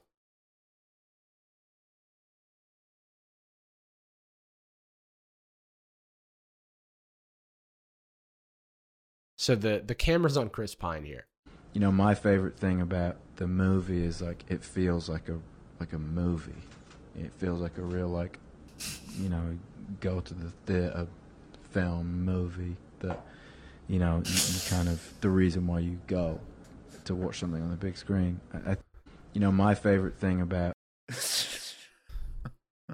so this became people have been clowning Harry Styles all over. Harry Styles interview, like, it's been weird because I'm so used to everybody just talking. So here we go. My favorite thing about the movie is like it feels so this is the full video. My favorite thing about the movie is like it feels like a movie. It feels like a real go to the theater film movie that you kind of the reason why you go to watch something on the big screen. I think my favorite thing about the so Chris Pine's reaction is fun to watch because if you look at as Harry is saying the words that he's saying, which and I quote are, my favorite thing about the movie is that it feels like a movie. It feels like a real go to the theater film movie that, you know, like the reason why you go to watch something on the big screen. Damn, I didn't know you wrote poetry. That's funny. Yeah. And so Chris Pine, this Chris Pine reaction, Chad sent me this. And she said, look at Chris Pine's neck. Okay, so I want you to watch this clip and look at Chris Pine's neck as it tenses while Harry is saying what he's saying. The thing about the movie is, like, it feels like a movie. It feels like a real, like, you know, go to the theater film movie that, you know, you kind of, the reason why you go to watch something on the big screen. So I think he just, like, tensed it right when it started, but... so there's this, and then there's an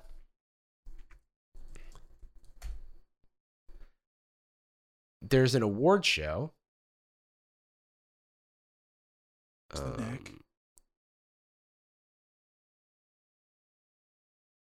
I gotta find the original thing to show you, because now we've kind of advanced to alternate angles. So this is the original GIF. Or this is just a GIF of the original clip. So Harry sits down. It looks like he spits. Then Chris Pine looks down. It's very hard. It's very hard to make out.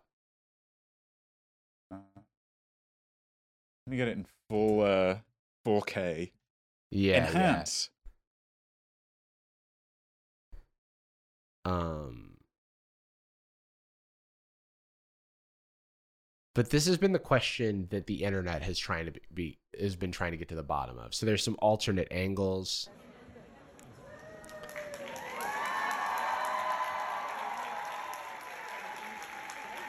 Then he looks down. He's got his hands up. It's this even more so than his gaze. It's the frozen clap. You know what I mean? Yeah. Like a deer in the headlights, because the thing that just happened is like, okay. It's like that just happened. And so. Yeah. So what they came out with was, Chris Pine was like looking for his glasses, and then he realized that they were just in his lap and sunglasses, and that he picks them up between his legs, which actually he does picking them up. Wait, but he just put them down there. Wait a second. Hold on.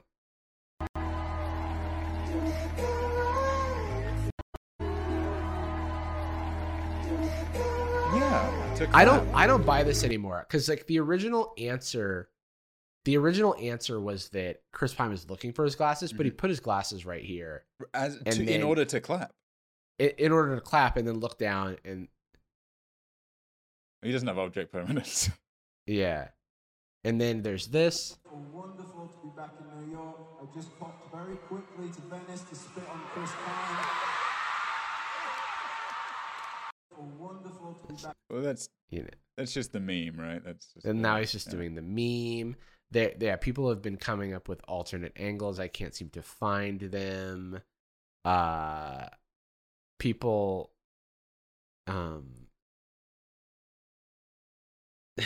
Chad sent me this video. She said, "You guys really need to talk about if Harry Styles really spit on Chris Pine or not. Parentheses, he did. I have evidence." And this is what she sent me. I think she's the one slowing the video down.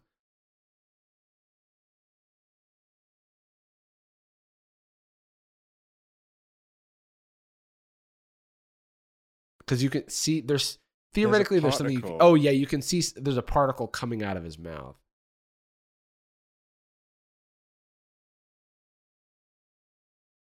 Oh yeah, there's the particle. Huh. Yeah, enhance. And yeah, Chad enhance. But also, why? Why then? What's he coming back from? Is it a speech, performance? Are they just sitting down? I think they're all just sitting down. Because he's clapping for something. I think they're introducing the stars or something like that. Okay. Like going one by one, you know? Right. I think. Wait. What about... Is he looking down at something on the floor and then saying something? And that's making...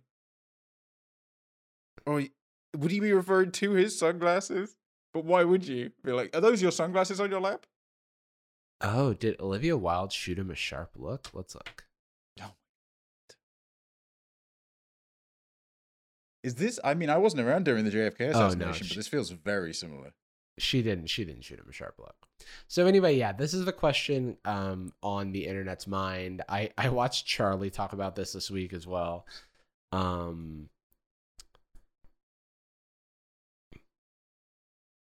Oh yeah, and the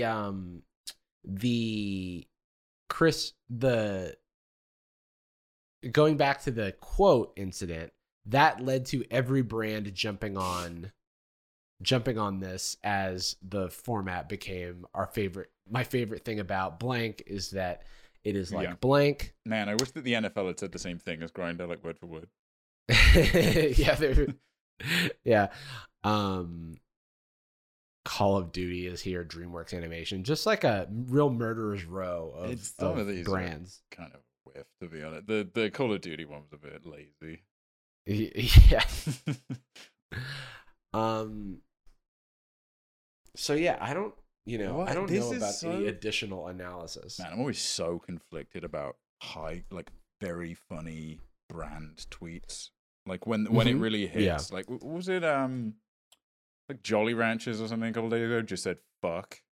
Oh, it was Wingstop. Yeah, Wingstop just hit us with the fuck. I'm like, that's so funny, but I know you're just a person. I know you're just a community manager, and I also want to give you some props, but at the same time, do I really want to retweet this organization?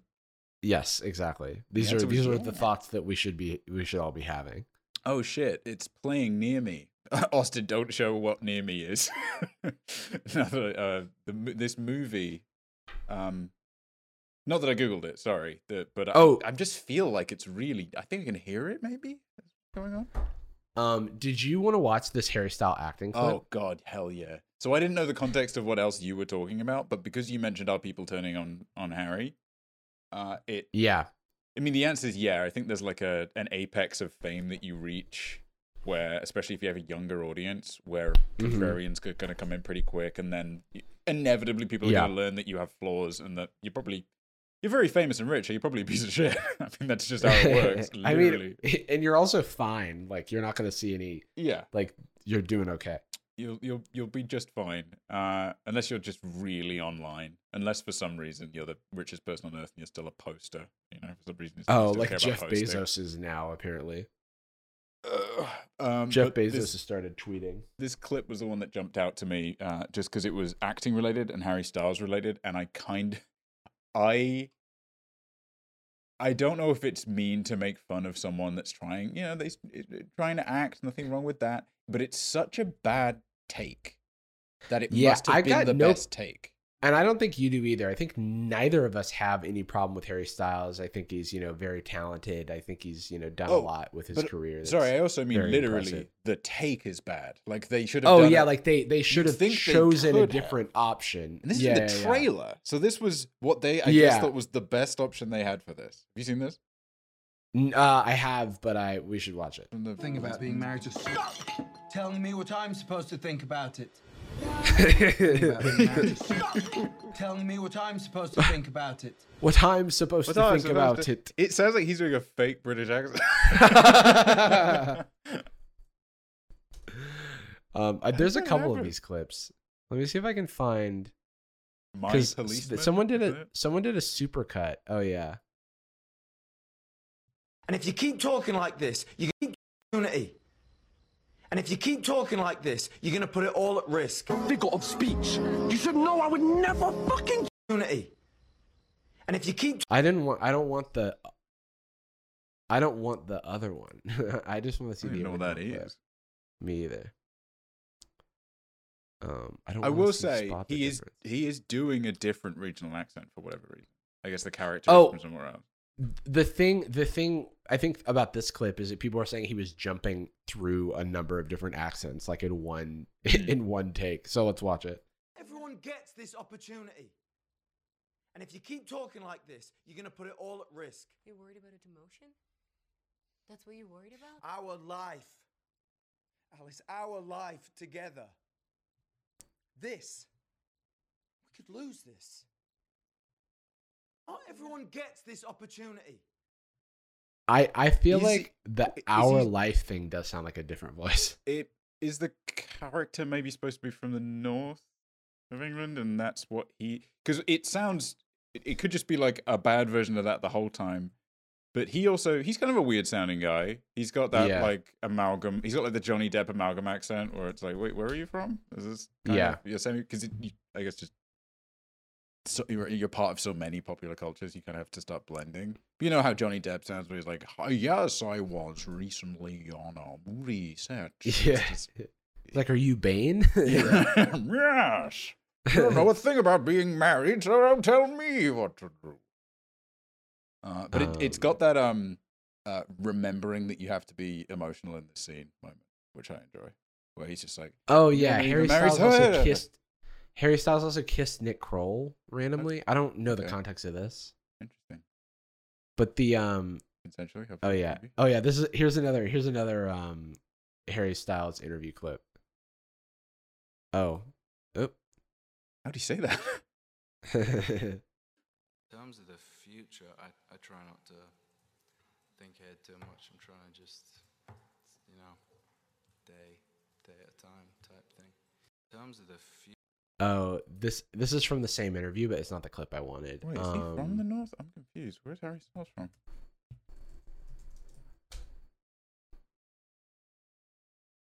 Oh, he's from Reddit? He's from Reddit? Yeah, he's from Reddit. He's from Reddit, England. Interesting. Yeah. Reddit by I didn't Studley. Bookmark any of these clips, but they were all over my... So he's from Worcestershire. And in Worcestershire, you might like the sauce. Like that. It's where the sauce is from. So maybe it's like his interview voice is the one he's been doing differently. But wait, it sounds wrong in the movie. I don't know. That movie clip is really... I keep thinking about it where he does a tour of the world.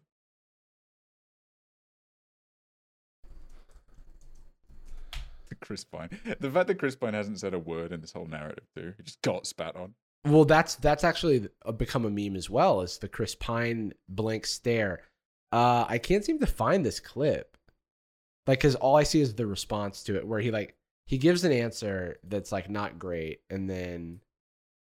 Was that an answer? It was words.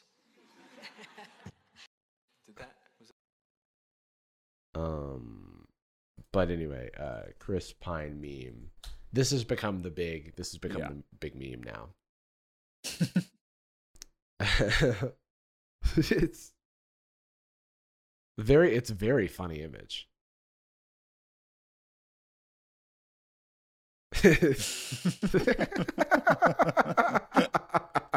He's the cat.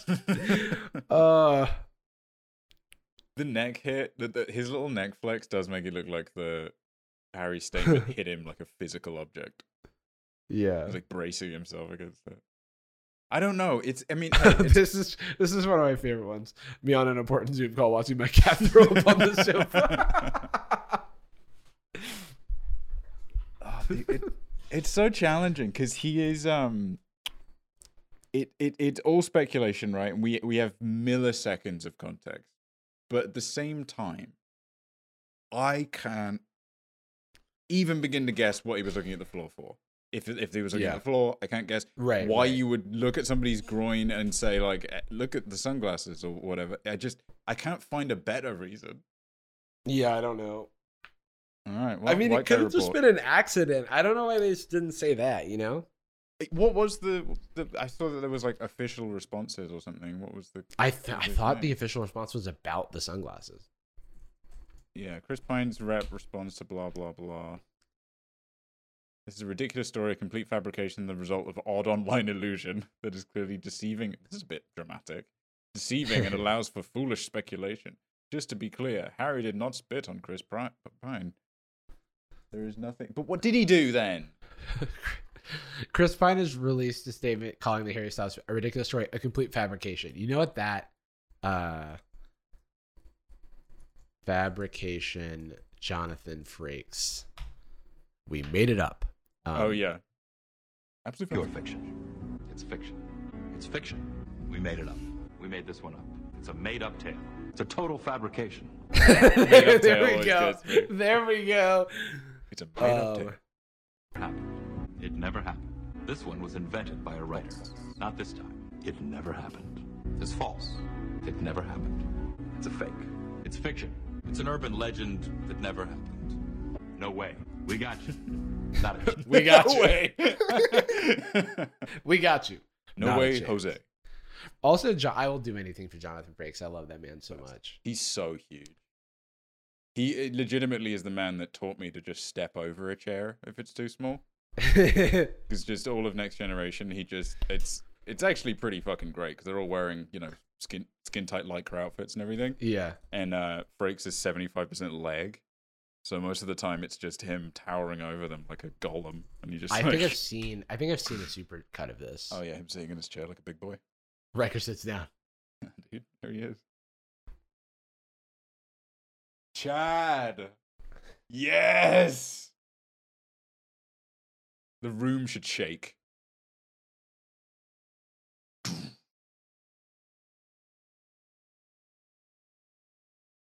That is an ultimate Chad move. The get up. I've never seen him get up from the chair. That's insane. It looks like the footage is reversed.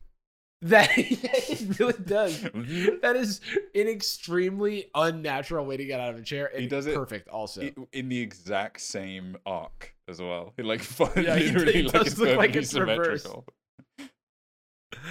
Oh, he's perfect. He should walk backwards out of the room.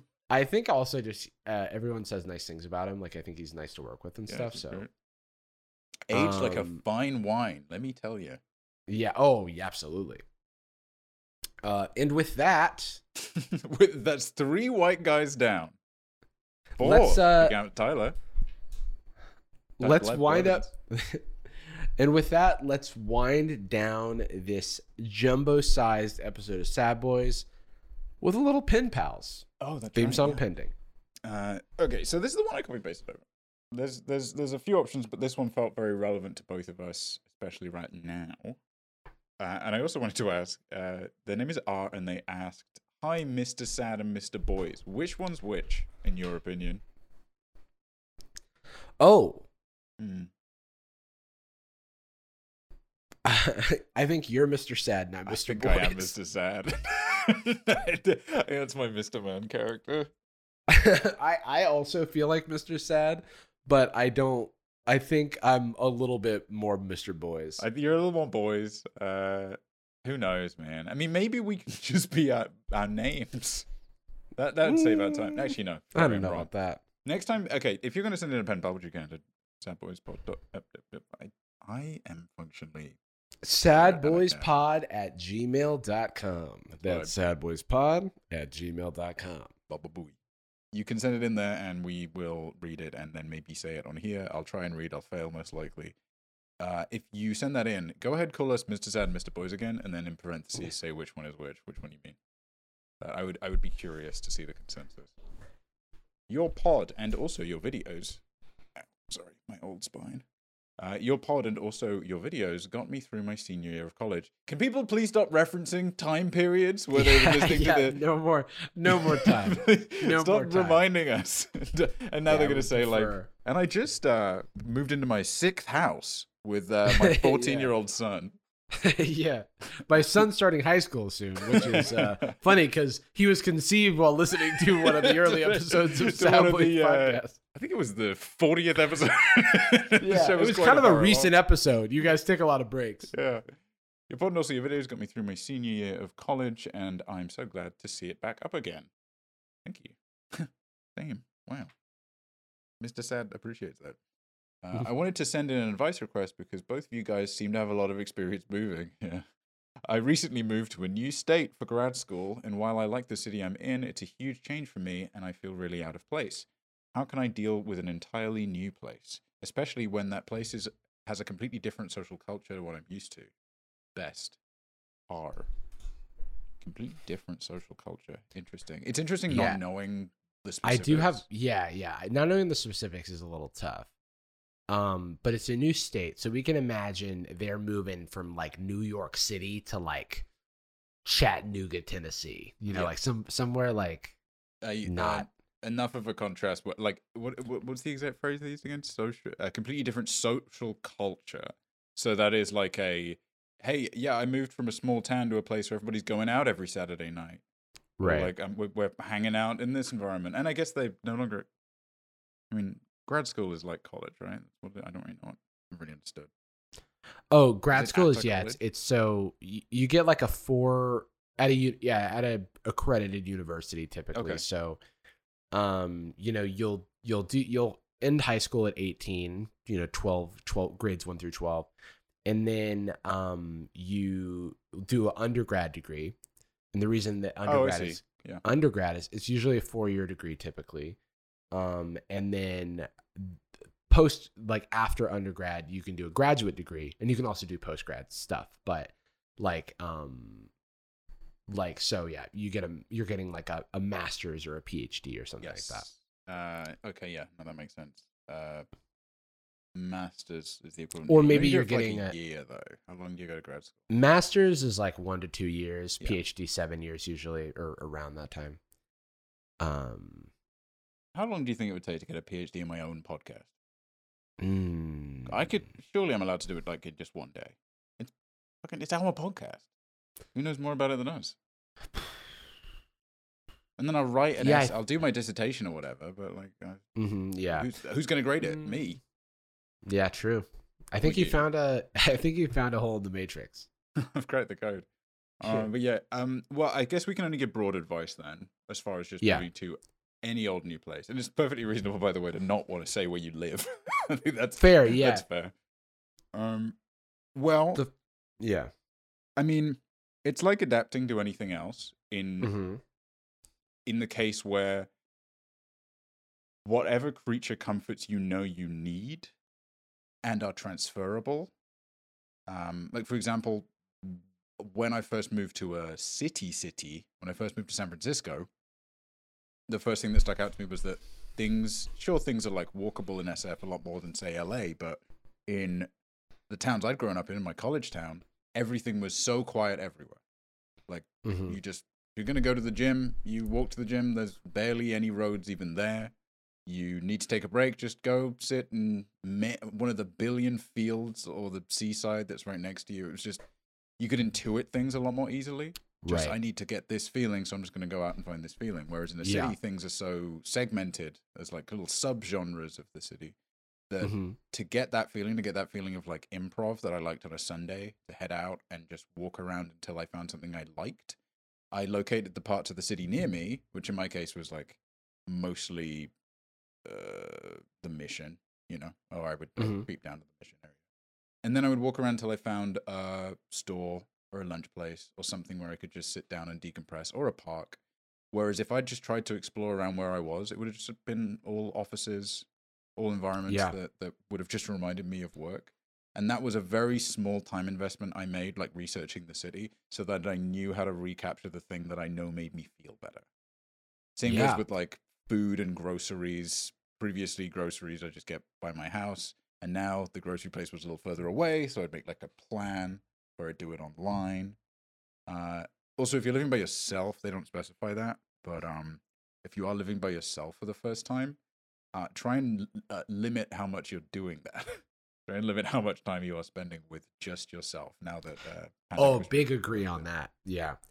I think I want to sort of piggyback onto what you said, agree with what you said, and say that the same goes for your interpersonal relationships. Building new social connections is difficult, but your people are out there, and putting yourself in the position where you're meeting new people is going to go a long way in terms of accelerating how quickly you acclimate, I think, to the new area. The sooner you can find your people, the sooner you can start finding things that you like that other people you do like. I think it's a little bit chicken and egg. Like you want to go places and do things that that make you feel a little bit closer to your happy place. And in doing that, you'll hopefully meet new people, and those people can become your friends, or you can also meet people, you know, at grad school. It's like a little bit difficult. It's a little bit more difficult than undergrad because there's far fewer people, and I assume there's far fewer social events and stuff. But you do, at the very least, still go to a place where you are interacting with people in some regard. Yeah, or I mean, no matter what, to people, you live in a place where people move. So there's always people moving, which by facto means there's things people do to meet each other. I don't know what those are. Yeah, fair.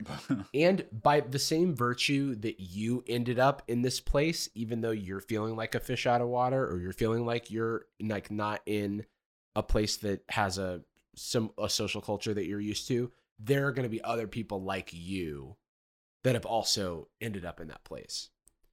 So it's just a matter of like finding where those people are, which can be time consuming and difficult. And so be patient with yourself. And it's okay to move away from relationships that were fine for a little while, but maybe are not fulfilling you enough, or are too much maintenance for whatever reason. Yeah, cut your losses. Yeah, be selfish. Like, put yourself first. Yeah. Like, if things are working for you, then keep doing them, and if they're not, then stop. Also, I don't know if this is the place you intend to stay long term, both the town/city wherever you are and the literal apartment that you're in. Maybe if you're in an apartment, I don't know if that's the place you intend to stay. I have moved so many goddamn times that I, especially when it's been international, I have always been so, and actually a few of my immigrant friends feel the same way about this. I've never spent a significant amount of time or money on furnishing because I am so anxious that my visa is going to get revoked, or I travel too much, or it's a waste of money for doing this thing. I'm not saying you have to spend a lot of money on your furnishings, but don't treat your living environment like it's temporary, because that will make it feel temporary. I was gonna say the same thing. 100% agree. We've also, had friends who felt like they were trapped in a purgatory state because they knew that they were eventually going to be somewhere else, but that can really arrest them in the moment and prevent them from enjoying like what's in front of them, and kind of, it almost creates an anxiety, because like the way my therapist defines anxiety, like sort of in the theoretical sense, is like divided attention, right? Like you can't focus on like what's in front of you because there's all of these other things clouding that space. And I think that the goal, even if you are, it's high likelihood if you're in grad school at a place, you may not intend to work in industry in that same place. You may be planning to move back home, in which case, this is temporary, or move somewhere else for work, in which case you'll kind of have the same problem again. But in either of those cases, treating this too much like a temporary situation is going to prevent you from like experiencing the best parts of it and opening yourself up to those experiences. Why build these relationships when I know I'm going to leave? Like that type of thing is like, I think, not productive, a productive way to think about it. Yeah. Why live when I'm going to die? Exactly. Yeah. Which I know we're both guilty of, and I'm sure a lot of people struggled with over the pandemic, especially feeling of impermanence. So why invest? But nice thing about investing time in something as well, building something, is it's fun. It feels nice. Like when you are in your living environment and say you put some time into decorating, every day when you get home and you look around and you see the effort you put in, it's quite satisfying, comforting. And I'm not talking about maybe you don't live alone, maybe you're just in some kind of dorm situation, whatever. It doesn't have to be some big elaborate time investment, just something that makes you feel at home, smart, that resonates with you, just something that doesn't make it feel like a hotel.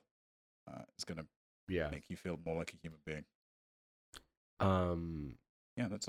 I feel like we kind of killed it, to be honest. I feel like we crushed it. The only other tip would be give up, move, go back to where you were.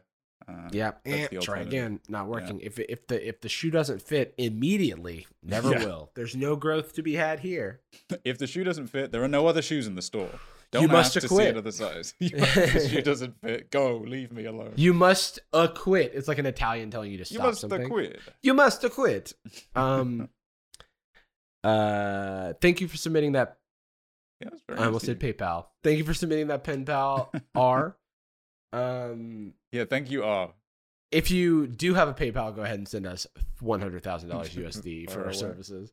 Yeah. And if you want to submit your own advice request, which is a fun way that this was phrased, I like that phrasing. If you want to send us your own advice request, then you can send us a pen pal at sadboyspod@gmail.com. We've gotten some really nice ones too, so I will maybe we'll do an episode. Well, we've got so many. We'll do an episode where we just, maybe next time we'll just burn through pen. Yeah. Can I do a little Sad Boys Candid moment? Yeah.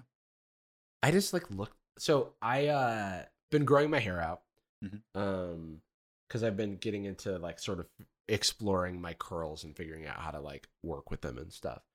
And I've also like been accessorizing more recently. I bought, jewelry and stuff and bracelets and a watch and blah blah blah. Playing around with stuff. I got a lot of compliments, a lot of people being very positive. I just like looked at myself in the viewfinder or on OBS, and I'm like, man, I do not look like the way I look. And it's temporary, this feeling, but it will pass. But if anybody ever is like sort of had that sort of, I don't want to call it dysmorphia or anything like that, but just like issues with your self-image, know that everybody struggles with it, myself included. The filming was partially delayed because I just couldn't get the camera to a place where I didn't think I looked tired, mean, sad. Yeah. And it's okay to be, you hit the nail on the head when you say it will pass. Not that things that we're insecure about go away forever, but that feeling of like intensity simmers, right? Yeah, exactly. Plus it's like feel free to, you're welcome to change what you want to change, but fixating on something, like for me to go, oh, I'm so ugly, that's going to impact my life in XYZ way, is not super productive. So on advice from my therapist, I'm going to redirect that attention to something else, probably the like Smash Bros tournament I'm going to watch after this and my dinner, and reveling in a grand old time I had with my Mr. Sad. And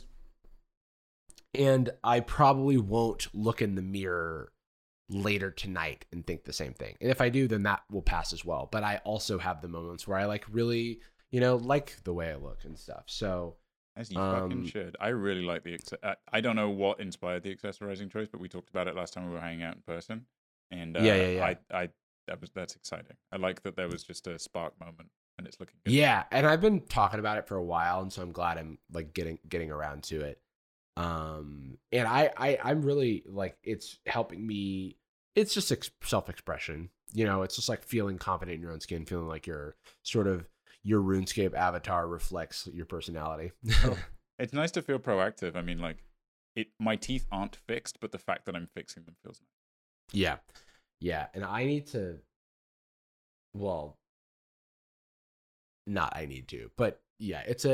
always a journey. It's always a journey. I'm also, I'm making healthier choices. I'm doing healthy things for me, but I'm also like, from a body standpoint, not in my happy place. So I think there's one thing to do, which is like fixate on that and kind of beat myself up. And there's another thing that I can do, which is recognize that I'm already taking steps and working on, changing what I don't like. So I don't lack agency in this circumstance.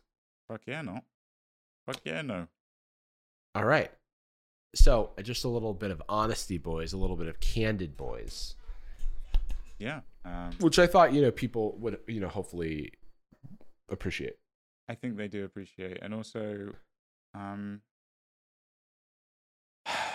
man, my brain just can't fire or function today for reasons we've kind of talked about. Yeah. Offline. But I mean, I think you've been killing it from where I'm standing. No, thank you. That was going to be the thing I threw out of like, man, I haven't felt on it. I haven't felt very together or poignant. But then sometimes it helps, like you're saying with, I know I'll feel better later, or I know this moment will pass.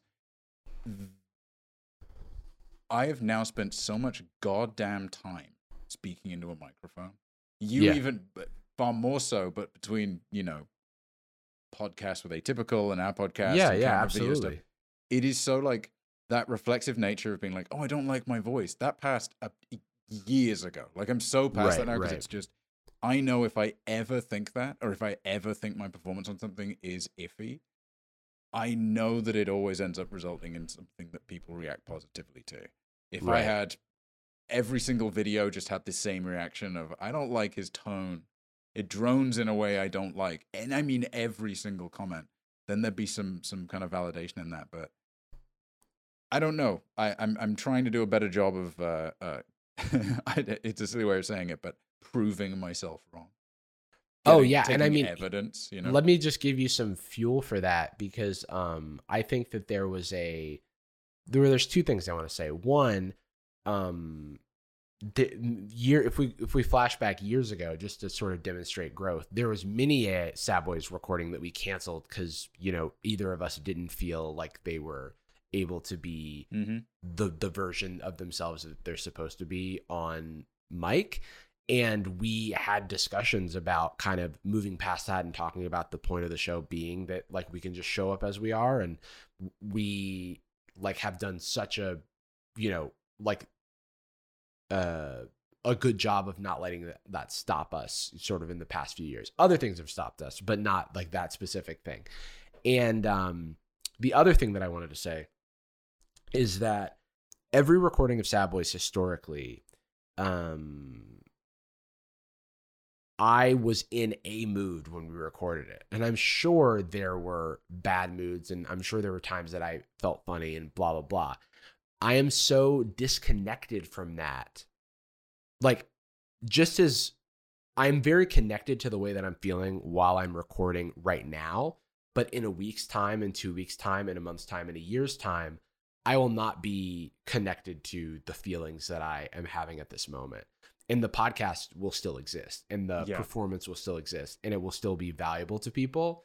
And like looking back at some of our old Sad Boys episodes, I barely remember even recording them. So now they just exist as a performance in time. But that performance at a time was connected to, oh, I'm not feeling funny today. Oh, I'm kind of hungry. Yeah. Oh, I'm kind of tired. You know what I mean? And it's kind of cool how that does go away, and that you will not always be connected to that feeling. And the lack of connection means that you won't even be able to, you kind of just have to appreciate the thing for what it is at that point, because, it's like, oh, I don't like this joke here. I don't like how, but hey, it's like, I have no emotional connection to this anymore. Yeah. I don't think you could show me an episode of Sad Boys from, literally more than like 2 episodes ago. But especially from years ago, and I'd go like, "Oh, whiff, Jordan could have done a little better there." I'm like, "Oh, this is fun. Yeah, sure, for real." I mean, I'd in say fact, like you, yeah, well, you same, like, yeah. Oh. In fact, like, I sometimes go back to old stuff, and I'm like, "Oh, I'm so cogent, coherent, funny, like sharp." You know what I mean? And I'm like, "Has that changed, or is it?" I'm so connected to the recency of how the feelings about what I'm doing, that over time I'm able to more adequately judge my work. You know what I mean? It's like, I think pace is different. I've definitely made a conscious effort in the years since we do the show originally to slow down a little bit, which not the result of me at the time trying to speed up. But I realize that I actually am a lot more comfortable at like a slightly lower. I guess as performance became more familiar and comfortable, I defaulted more to who I am versus who the character is a little bit. Right. So in years and years, I haven't felt like I'm upping myself, but there are like moments in time where I remember feeling that way, and then yeah, I've listened back to an episode and been like, oh, I wasn't at all. It was just that because that was a concern in that moment. That's I remember that over like anything else. Same applies for like how you look on camera and things like that. Yeah, I remember wanting to get like the, oh man, I didn't feel good in the shirt or whatever, and I couldn't get what shirt I was. Yeah. Do you get that thing too, where if I watch a video now, especially a recent cut of something, like an edit comes through from Austin or Average Sins or something, if it is a video that I recorded more than a month ago or so, I don't make the same jokes in my head. Whereas if it is from a week ago, I might as well just not even watch the cut. I can hear my joke coming because I am reacting to things in the same way for some reason.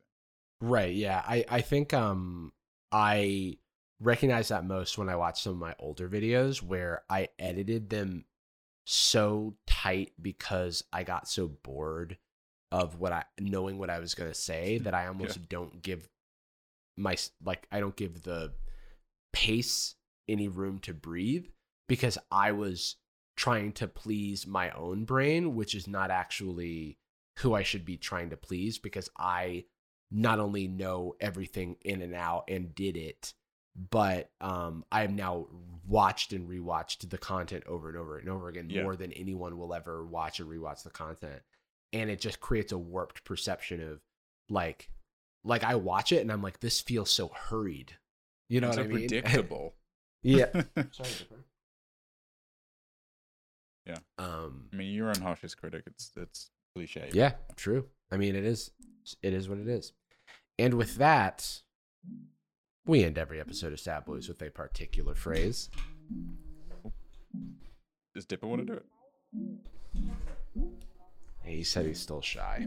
Oh, he put his balls together. One of these days, he's like, who, me?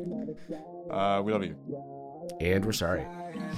Boom. Gucci girl, how you doing? How you moving, girl? Moving, girl, how's your day looking? That future girl, yeah, we on now. Take my money, go away, how you want it? Get too rich for me.